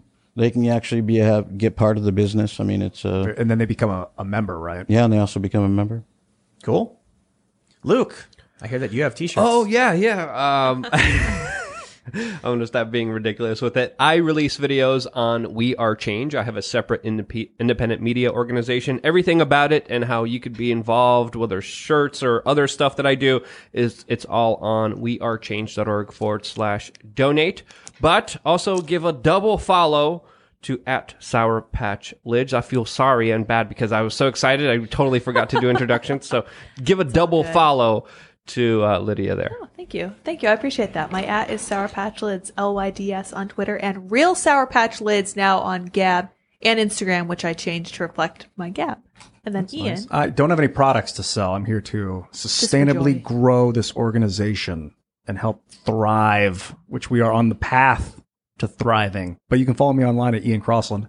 Hit me up on Twitter. I like to talk about science and stuff. So right selfless. Yeah. And don't forget, you can follow me on Twitter, Instagram, and mines at TimCast. Check out my other YouTube channels, youtube.com slash TimCast, youtube.com slash TimCast News. We're live Monday through Friday at eight p m So we will be back tomorrow. And tomorrow, I imagine, is probably going to be weird. What? I don't know if it'll be crazy, but weird maybe. Just because there's not going to be any people there. So, uh... Who, who, who's coming tonight? Jack. Jack Murphy. Mm-hmm. We normally don't announce guests, but Jack is a regular, you know, so so he's he's always here. This is going to be a great conversation. We'll see how things play out. So make sure you come back, hang out, and don't forget, go to timcast dot com. Become members. Help help us create this base so that mm-hmm. we can expand and do more. And uh, we're going to expand either way. Don't get me wrong. But I'm just concerned about what happens if we get banned. Is it over? Not if we get a core base of members. Then we can continue Uh, up until the internet explodes, I guess. So thanks for hanging out, everybody. And Steve, thanks again for, for coming and joining us and talking about Fortitude Ranch. My pleasure. I'm going to be uh, looking into this. And for everybody else, we will see you all tomorrow at eight p m